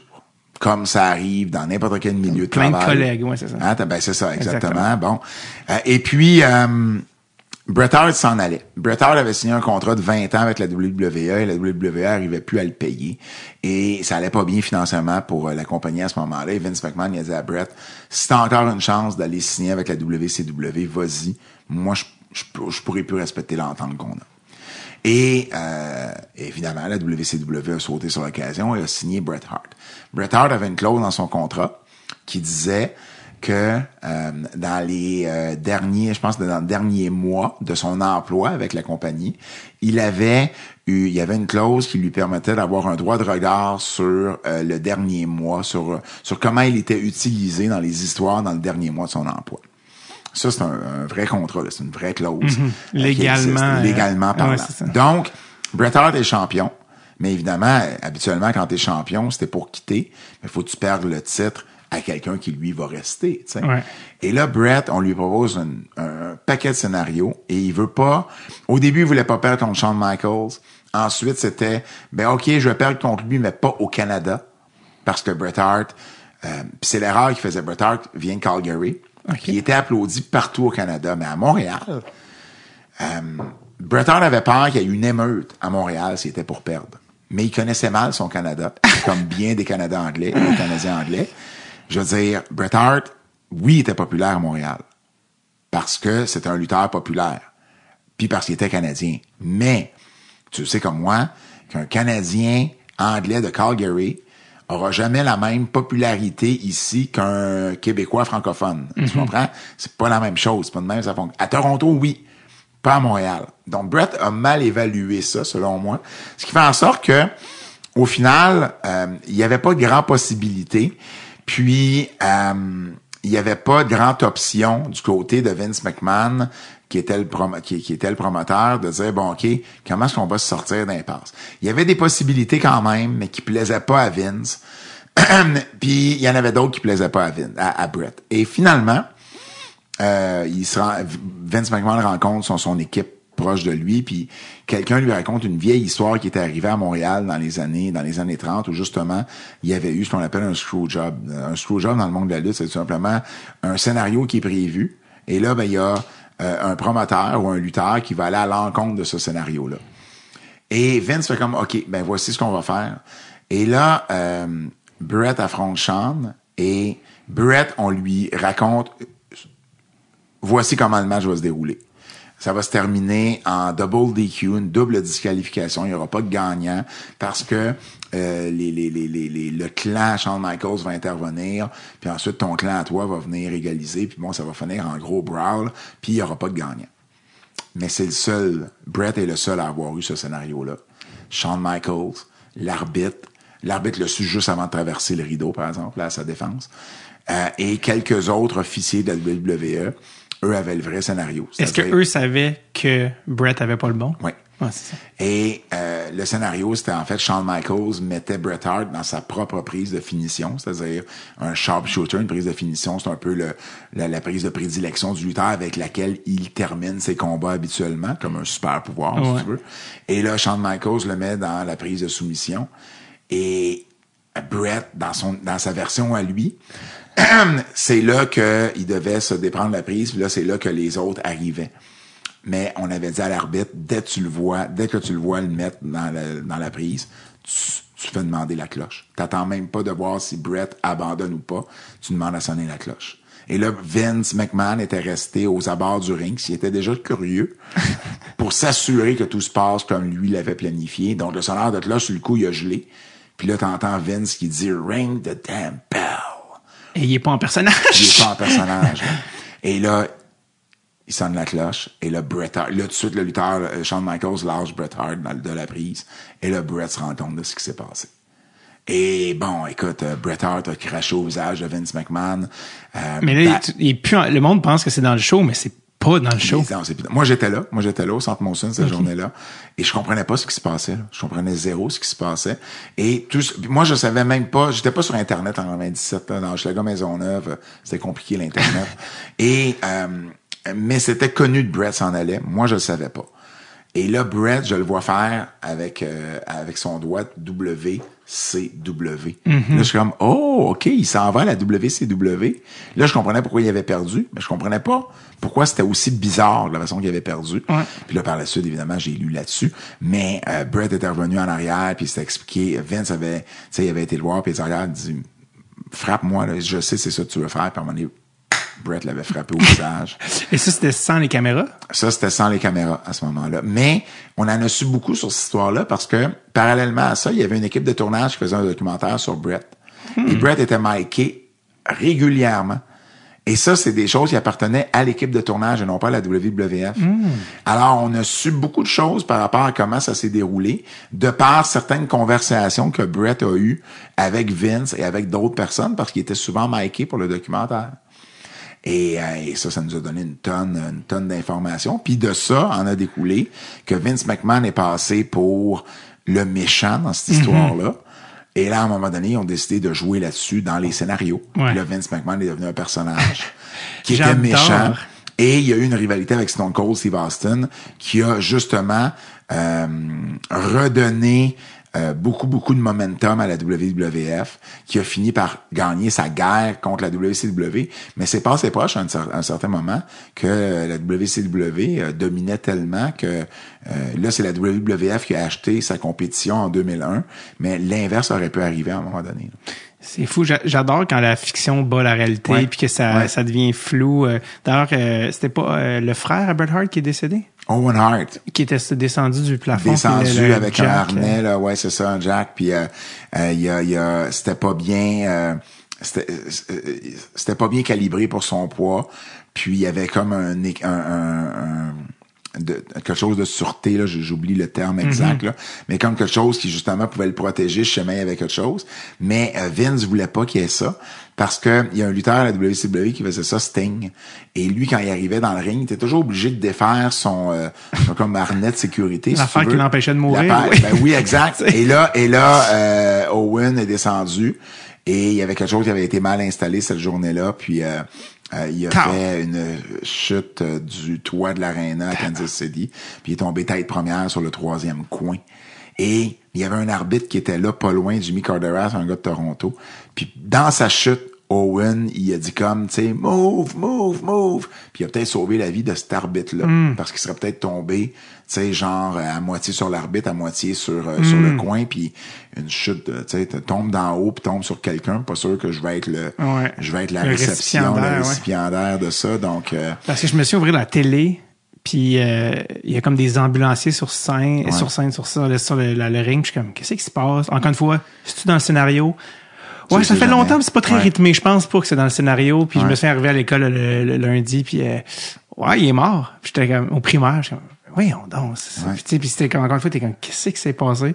Mais il arrive des vraies blessures aussi. Ben oui, il arrive sûr, des vraies là. tragédies. Euh, euh, tu sais, c'est un, c'est un, c'est un, c'est un, c'est un théâtre qui est très physique, donc des vraies blessures. Il y en a, mais des fois, ils vont inventer des blessures pour camoufler d'autres choses.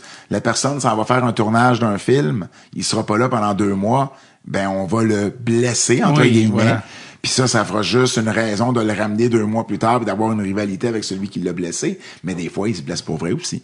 Ah Oui, c'est quand même des, des vrais qui les font pour vrai, là, les cascades. Ben oui. Euh, on va bientôt, euh, on va passer au hockey, puis il Oui. faut que je te laisse aussi vivre ta vie. Mais euh, Merci. euh, ta rencontre la plus marquante dans euh, ton épopée de la lutte depuis que tu es là, ou ton, tu sais, c'est sûr que ce que tu as vécu en, en France avec les euh, la Ouais. famille, c'était quand même cool. Mais dans, dans tes, tu as quand même fait plusieurs WrestleMania aussi, Toronto, Orlando, LA, si je me trompe Moi, pas. j'étais allé euh, le Euh, dernier WrestleMania. Oui, il y a aussi des rencontres que tu as réalisé des rêves, de rencontrer des idoles, ou tu sais, tu as rencontré Hulk Hogan, je pense. Ouais, j'ai fini par rencontrer pas mal tout le monde. C'est c'est je- j'essaie de me souvenir d'un euh, d'un- d'un- d'une rencontre un peu plus euh, euh, mar- Ah, Hulk Hogan, je dois avouer que la première fois, Hulk Hogan, ça a été mon idole de jeunesse. Là. Euh, une, ben, en fait, Dino Bravo était ma première idole de jeunesse. Hulk Hogan a suivi. Puis c'est sûr que c'était c'était c'était quelque chose de rencontrer Hulk Hogan la première fois. Euh, mais Comment ça s'est passé? c'était au? Comic Con à Montréal. Je l'avais interviewé au téléphone. Puis là, ben, j'avais été me présenter, tu sais, puis on avait pris une photo, puis très, très, très sympathique. Euh, mais, tu sais, c'était... euh, Ah non, c'est pas vrai. C'était ça au Comic Con. Attends une minute. Je me rétracte. C'était pas au Comic Con. C'était à Toronto. On y avait donné une copie de mon livre, de notre livre sur l'histoire de la lutte au Québec. Puis il avait pris une photo avec notre livre. Ouais, j'ai vu cette autre. Puis il y avait, euh, il nous avait, euh, il en avait parlé en plus du livre dans le, le genre de, de, de meet and greet qu'il a fait par la suite. Euh, et, et- et ouais, ça c'était la première fois que j'ai rencontré Hulk, c'était spécial ça, mais j'avais pris une photo avec lui. Tu sais, écoute, je, je l'ai, je l'ai pogné en deux affaires, là, j'étais même pas censé y parler. là. Puis tu sais, quand il a vu le livre de Montréal, ça, ça, l'a interpellé, puis il a arrêté, puis on s'est parlé rapidement. Mais euh, la, la, la, la celle du Comic Con, c'est la deuxième fois. Mais non, ça a été, euh, euh, ben oui, c'était une belle rencontre parce que tu sais, c'est un idole de, de jeunesse pour moi. Mais je te dirais probablement les rencontres les plus marquantes, je les ai faites à Las Vegas. Euh, tu vas me dire, ouais, ok, moi aussi, mais non. Euh, non, non, c'est, Las Vegas parce qu'il y avait, euh, ça existe encore, c'est le Cauliflower Alley Club, qui est euh, la plus grosse réunion d'anciens euh, lutteurs au monde. Euh, et euh, je me suis assis avec des gens. C'est là que j'ai, été plus près de, de Paul Vachon, entre autres, le frère de Mad Dog. Euh, c'est là que tu avais le temps de jaser avec des, des vedettes. Là, peut-être que ça ne dira rien aux gens, mais tu sais, euh, des, des gars qui ont été marquants dans l'histoire de la lutte quand tu, tu, tu lis sur l'histoire de la lutte, il y a vraiment des gens qui sont fascinants là-dedans, puis qui ont été importants à une certaine époque, même si parmi ceux-ci, certains ont été un peu plus oubliés. Mais là, tu avais du temps, tu avais du temps. Moi, j'ai joué... euh, j'ai, j'ai joué au, au crib contre euh, The Destroyer, Dick Bayer, qui est un des lutteurs les plus populaires de son temps, qui a été au Japon, qui a été une légende au Japon. J'ai jasé avec Nick Buckwinkle, qui a été... On dirait que t'inventes les noms au fur et à mesure. tu sais, comme euh, Pérus quand ils vendent des faux noms Ouais. baseball, comme Gritch Papa Tweak Up. T'es Oui, non, non, je te confirme que c'est des vrais noms. Et, et, et, Spangler Rackneck. T'es comme, OK. et, et non, non, puis, puis, puis tu sais, c'est des rencontres qui sont vraiment, vraiment euh, cool parce que là, tu peux jaser davantage, tu peux en apprendre aussi beaucoup sur le, le- sur la business. Puis, euh, tu sais, c'est fou. Mad Dog Vachon est probablement une des rencontres les plus spéciales pour moi. Mad Dog Tout un personnage, le bonhomme, là, qui se teignait encore la barbe jusqu'à Ouais. jusqu'à Dog Vachon, qui a été un, un des lutteurs les plus populaires ici au Québec. Puis moi, j'étais dans son entourage lorsqu'il a été int- intronisé au Panthéon Ouais. du, euh, des sports du Québec. Et puis, euh, j'ai eu la, j'ai- j'ai- genre, j'ai j'ai joué au crible, moi et la femme de Maurice Vachon contre les frères Vachon. On les a battus. c'est- c'est c'est irréel quand tu penses à ça.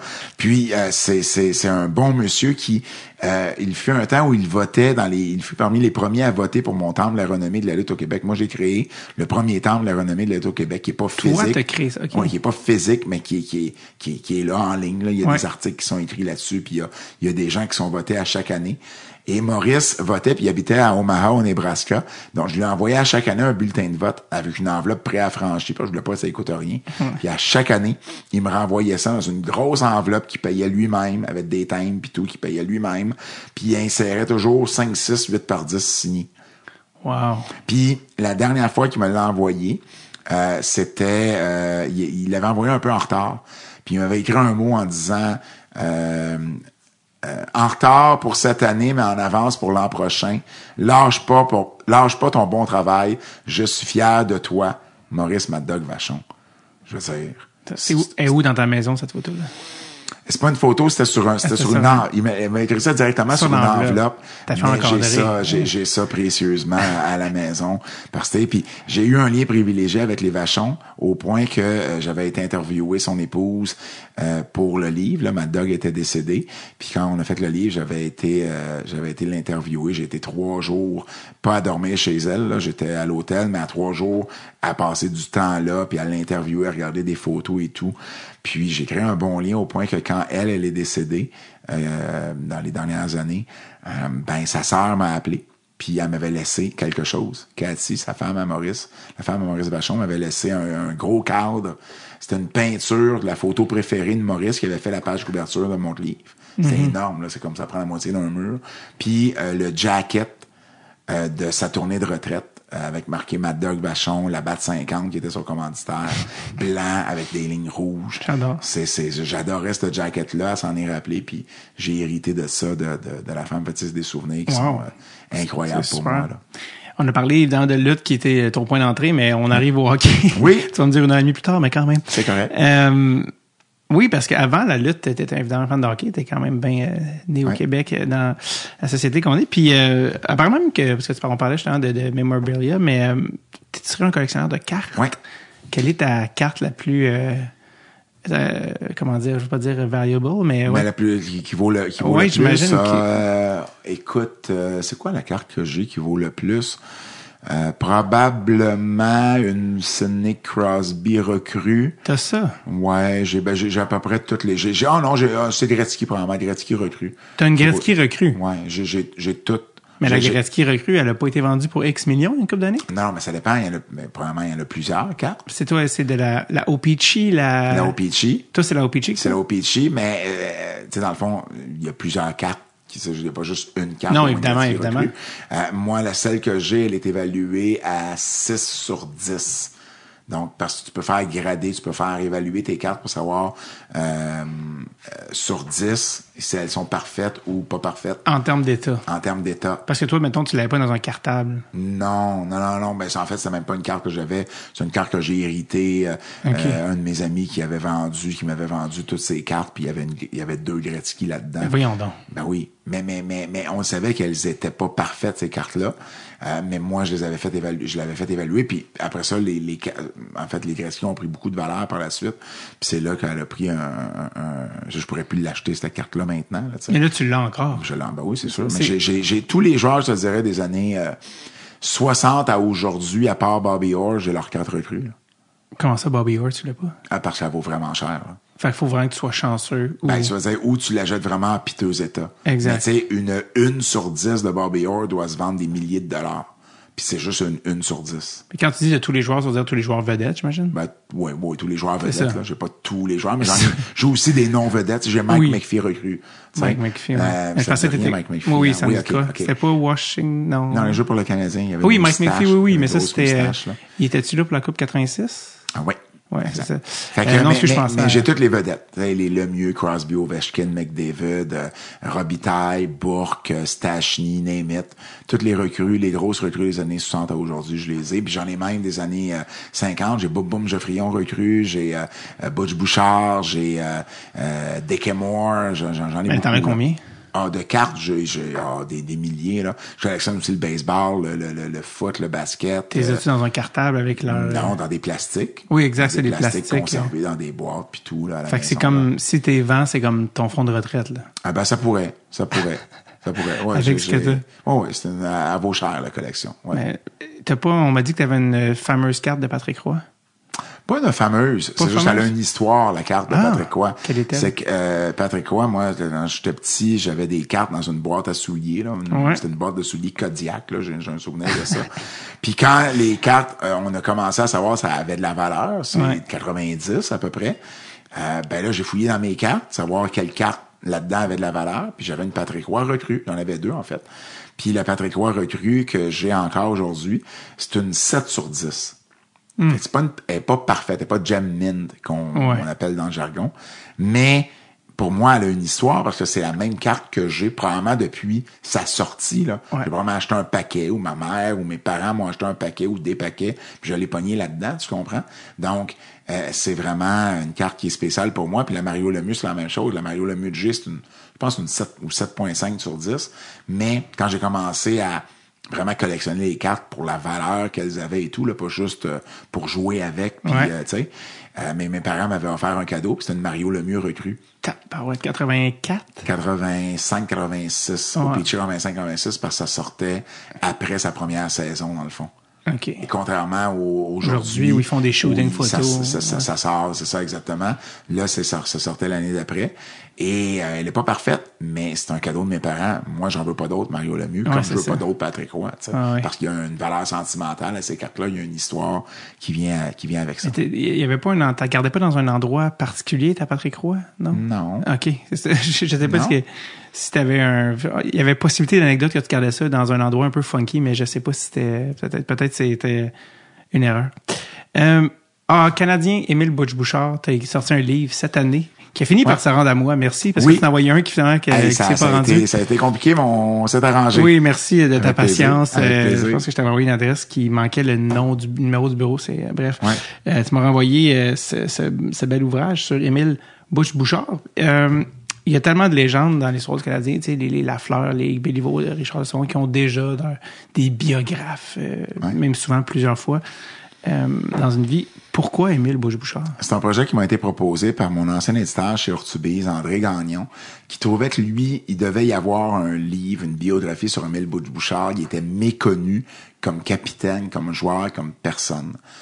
Et je me suis mis à, faire un peu de recherche là-dessus, puis j'ai trouvé le personnage vraiment fascinant, juste avec une recherche de base. Puis j'ai dit, OK, ça m'intéresse. Malheureusement, Artubise a décidé de passer euh, par-dessus le projet. Mais là, moi, j'étais investi dans ce projet-là, puis je voulais le faire, ce livre-là. Et là, j'ai été du côté de Libre Expression, puis eux autres qui ont embarqué. Euh, ce qui était le fun d'Emile Bouchard aussi, c'est que je pouvais compter sur l'appui de la famille, euh, que j'ai interviewé. Évidemment, son fils Pierre, qu'on connaît bien, parce Ouais. qu'il a joué pour le Canadien, puis il a été dans les médias longtemps. Mais un autre de ses fils, Jean, euh, qui a été journaliste un bout de temps. Puis euh, Jean, c'était celui avec Rand Fournier qui avait beaucoup milité pour avoir le retrait du chandail de Butch Bouchard qui a finalement eu lieu en 2009 lors des cérémonies du, du centenaire du Canadien, l'année où il était à l'opéra puis tout ça. Là.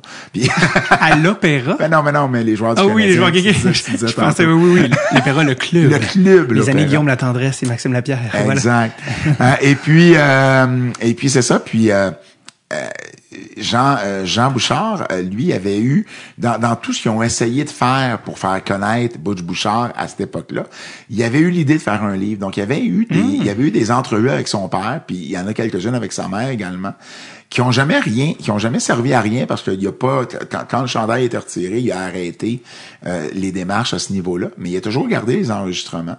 Moi, j'ai eu un accès à ces verbatim-là, de ces enregistrements. Alors, Bush parle là-dedans de choses, premièrement, qui parlait pas en entrevue durant sa carrière. Euh, il y avait un meilleur aussi, tu sais, euh, reflet sur, sur sa carrière parce que c'était des années après. Et euh, c'était super intéressant. Donc, entre ça, la recherche que je faisais sur le livre, ben, je savais que je pouvais livrer quelque chose qui était vraiment, vraiment euh, différent.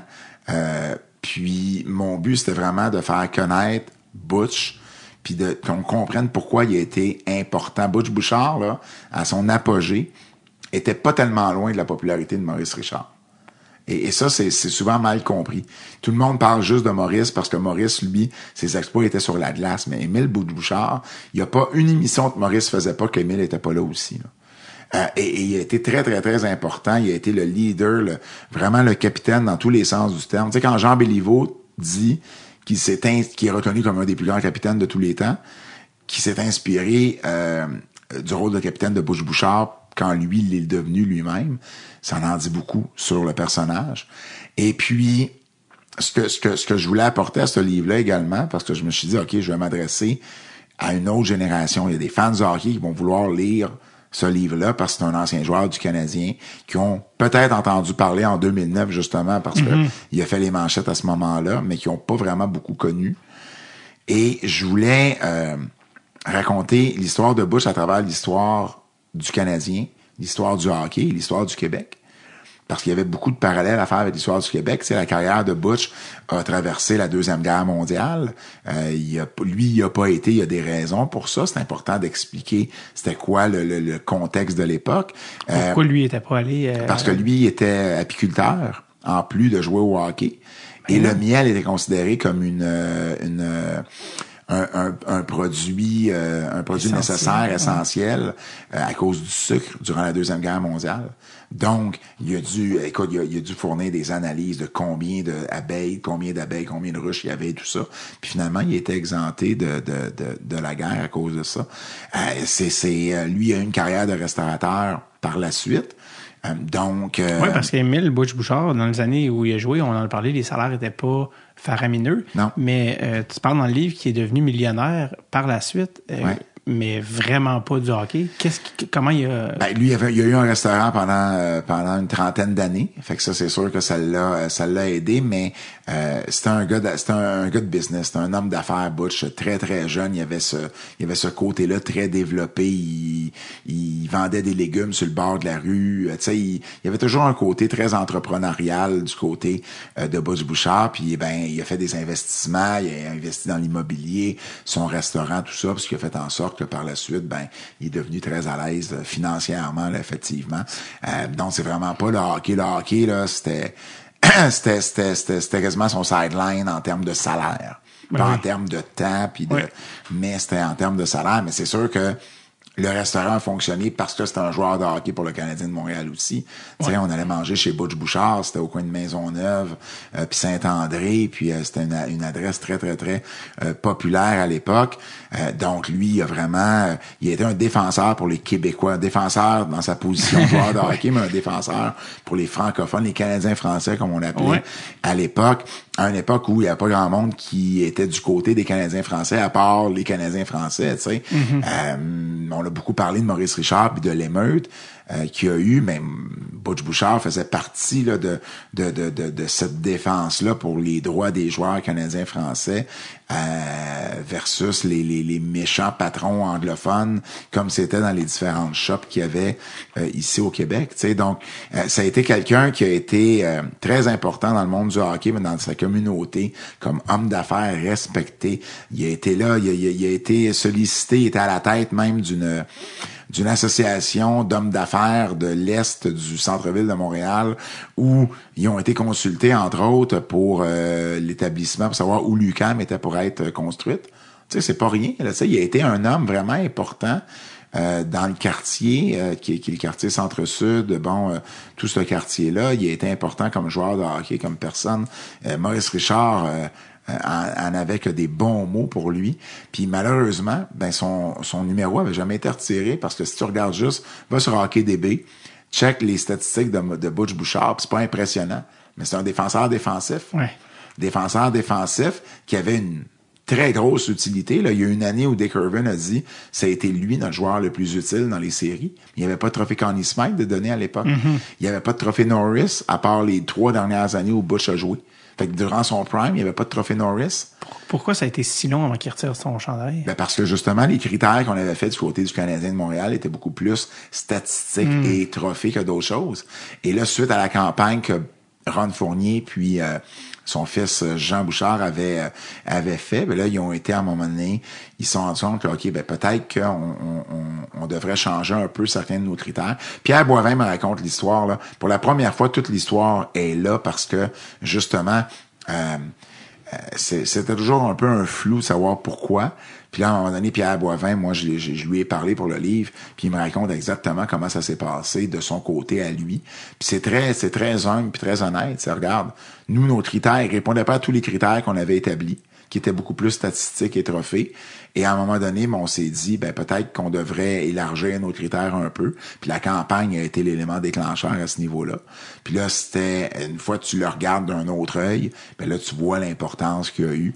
Et euh, c'était pleinement mérité. Puis là, c'était de choisir à quel moment c'était pour se faire. Puis ils ont décidé de le faire au, au match du centenaire en compagnie d'Almer Lac. Heureusement, avant que Emile Bush décède, il était déjà en chaise roulante, donc... euh, Exact. Il est décédé trois ans plus tard, d'ailleurs. Puis c'est ce que Pierre Boivin me dit. Il dit, je voulais le faire le plus rapidement possible à partir du moment qu'on a pris la décision parce que je voulais pas revivre ce que j'avais vécu avec Boum Boum Boum. Geoffrion. Ah, Boum Boum, c'était presque, on dirait, la on dirait la scénarisation de la lutte le jour même. Le jour même, il est décédé le matin, euh, le matin du match euh, Mm-hmm. où moi j'étais là au match ce soir-là. C'était, écoute, il y avait, t'en, avais la chair de poule là, de, de, de, de vivre toutes ces émotions-là. Là, donc, il voulait pas revivre ça Ouais. avec Butch. Donc, euh, Est-ce qu'il était décédé à Atlanta ou au Québec? à Atlanta. Ouais, c'est ça. Sa famille, qu'est-ce qu'on fait? On y va pareil. Ouais. Le jour même, c'était très particulier. Euh, Qu'est-ce que tu veux que les gens, parce que tu sais, évidemment, moi je me souviens, Émile, c'est ma grand-mère, moi, qui me parlait d'Émile Bouche Bouchard. Ouais. Donc c'est même pas mes parents qui sont déjà des boomers. Euh, moi, je suis un millénariat, je pense en français qu'il faut dire. Euh, fait Un que millénium. Le millénium. en français. Un millénium. Un millénium. le nightclub qu'il y avait sur Vio. Wow, t'as connu ça? Ben oui, moi, T'as j'ai- connu le MP3 qu'il y avait juste en face, qui était l'After Hour du C'était ça. Millennium. Moi, c'est parce que je me souviens des pubs Millennium, le nightclub. Et ça, ça jouait à... J'étais plus jeune quand ça jouait, je, je, je- Ouais. j'allais pas encore. Ah, tu là-bas. Et en fait, j'ai jamais été. Moi, j'ai connu ça, le Millennium. Oui, le Millennium. Millennium. Euh, quand quand il s'appelait, il y a le nom des DJ. bref. Louis-Georges Casabon. Ah bon, tu vois. Ouais. Et voilà. Ouais. Tout ça pour dire, je suis J'ai tellement... travaillé au Radio Lounge, je te rappelle. Hein? Oui, c'est ça, exact. Tu as connu la, J'ai l'écosystème. Exact. Euh, fait que je veux dire, tu sais, beaucoup de gens ne connaissent pas Émile Bouche-Bouchard, tu sais, puis encore, encore moins les, les, les, les, les, plus jeunes. Qu'est-ce que tu veux que les gens retiennent de ton livre, puis qu'est-ce que tu veux laisser comme héritage avec euh, ce livre-là, puis que juste, si t'avais une chose, tu veux que les gens retiennent sur Émile Bouche-Bouchard. L'importance qu'il a eue, non seulement pour le Canadien de Montréal, mais pour le Québec. C'est vraiment un, un homme euh, qui, est- qui, est, qui est méconnu à bien des niveaux et qui mérite d'avoir, euh, qui, mérite tout ce qu'il a eu et qui mérite d'être encore plus connu qu'il l'est encore en ce moment. Juste pour ajouter la cerise sur le Sunday, euh, qui a fait la préface de ton livre? C'est Régent Tremblay. Et quelle est ta série télé préférée, Pat? Lancez compte. C'est- c'est- tu sais, il y a des, j'ai interviewé là-dedans Denis Bouchard, euh, qui est Lulu dans Lancez Oui, exact. Qui n'est pas de la famille. euh, qui n'est pas de la famille, mais qui était lui en charge de euh, des cérémonies de fermeture du Forum de Montréal. Et Butch qui en fait partie parce que c'est lui qui part du vestiaire avec avec le fameux flambeau puis qui va le porter de capitaine en Oui. capitaine et Denis Bouchard me raconte l'épopée derrière toute cette cette, cette scénarisation là et c'est merveilleux Euh, mais, mais mais mais tu vois sais dans ma tête, là, je comprenais même pas que je parlais à Denis Bouchard, tu comprends? Tu sais, et, et là, j'ai Régent Tremblay qui, qui me dit, tu sais, quand Pat Laprade m'a demandé de faire la préface, j'ai dit oui parce la, la réponse a été, ça serait un honneur, Pat. C'est Régent Tremblay quand même, un journaliste réputé qui est là depuis 40 ans, qui a suivi le Canadien pendant euh, une grosse partie de sa carrière, qui dit ça sera un honneur euh, parce que Régent est un gros fan des livres que j'ai écrits sur la lutte.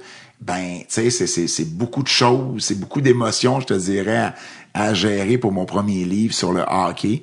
Mais je pense que la critique a été très, très bonne. Je suis vraiment content euh, de, la réaction des gens qui, euh, qui l'ont lu. Puis euh, euh, c'est vraiment ça. C'est l'histoire de Bush à travers l'histoire. Vous allez en apprendre sur l'histoire du hockey. Vous allez en apprendre sur l'histoire du Québec. Le Parti québécois a été fondé dans le sous-sol du restaurant chez Butch. C'est vrai, ça. C'était Ben, les. euh, C'était-tu euh, Lise Payette ou. euh, pas Lise Payette, mais Pauline Marois qui était là à l'époque, non? Non, c'était René Lévesque. Ah, c'était avant même. Parce que je sais que tu parles dans le livre que, euh, que Pauline Marois y allait. Pauline Marois, elle, je me dis, était-elle ben, était, dans elle les. était déjà en politique. C'est ça. Euh, Je me trompe pas à ce moment-là, mais euh, c'était, c'était René Lévesque, là, c'était juste avant la, la, la, la formation du PQ.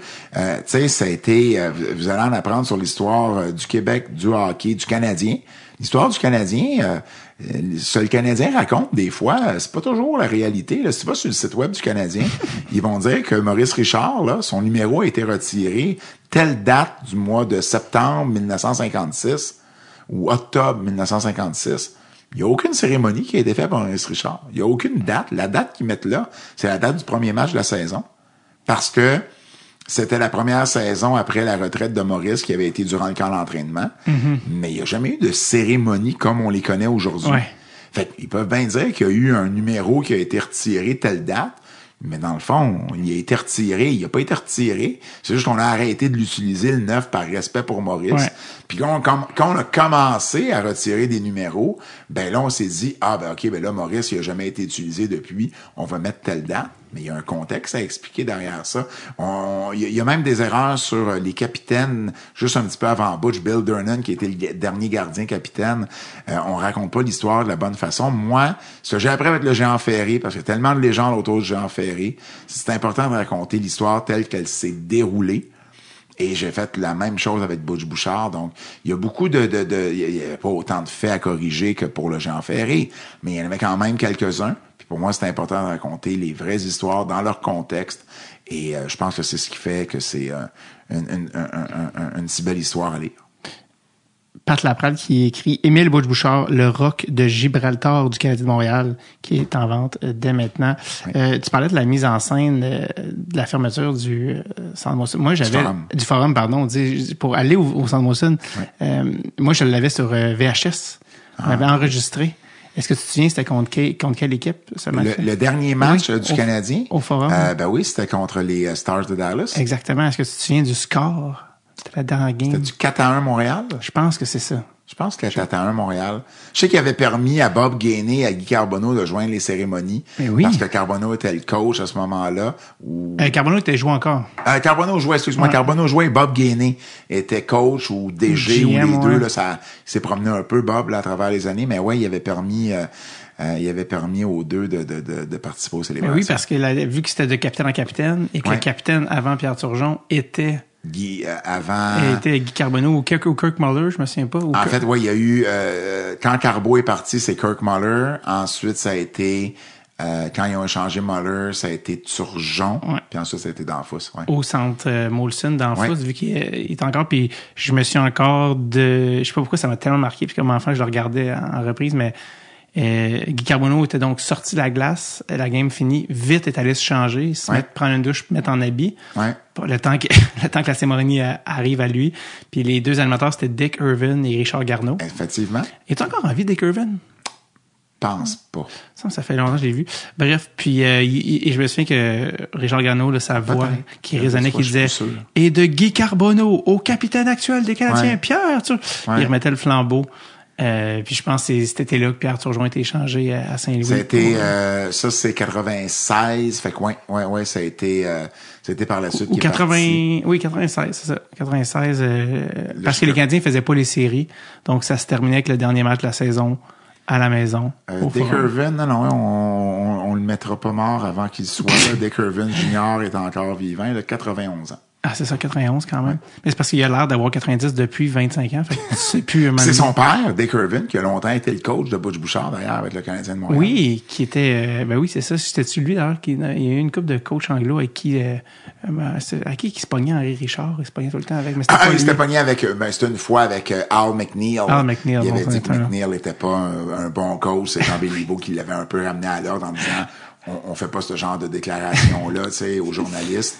Euh, mais en même temps, McNeil n'était pas resté longtemps. Il avait été, euh, il était parti dans les ligues mineures. Après, il avait été coaché euh, euh, en Nouvelle-Écosse après le club école du Canadien. Tu reconnaissais la fibre de Richard là, qui aimait pas ça, Ah, ben euh, qui, qui, qui était pas bon pour euh, camoufler les émotions. Non. Et Jean Bilvaux qui est à l'inverse euh, gère exactement gère calme. Ben, c'était un peu ça, euh, Bush Bouchard aussi. C'était, c'est la force tranquille qui pouvait frapper sa glace, mais euh, qui était euh, avec les joueurs et tout, qui était, euh, c'était, un agent de joueur même avant qu'il y ait des agents de joueurs. Il était très bon pour négocier les contrats puis les contrats des aider ses coéquipiers à avoir des meilleures conditions salariales. Donc, c'est pour ça que je te dis, il est vraiment à découvrir Bush Bouchard.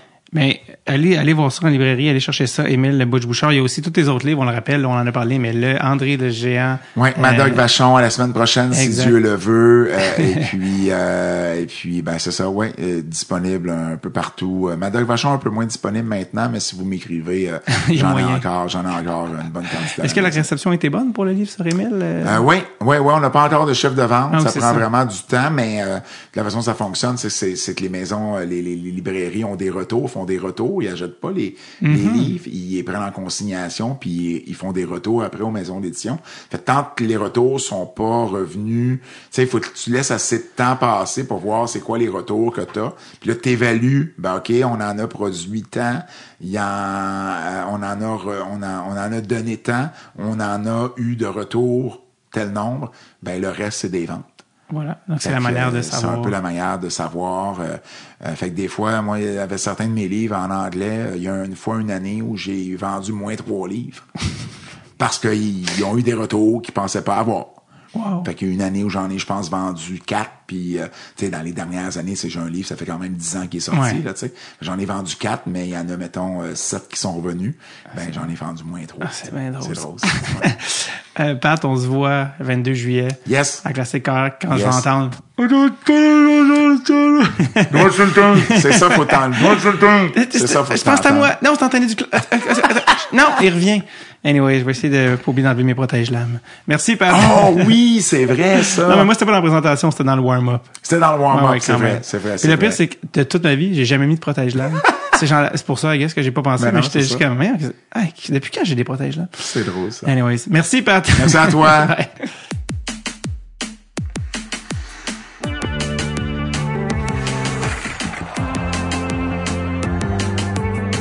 Un grand merci à Patrick. Je sais pas si c'est Patrick, je sais pas.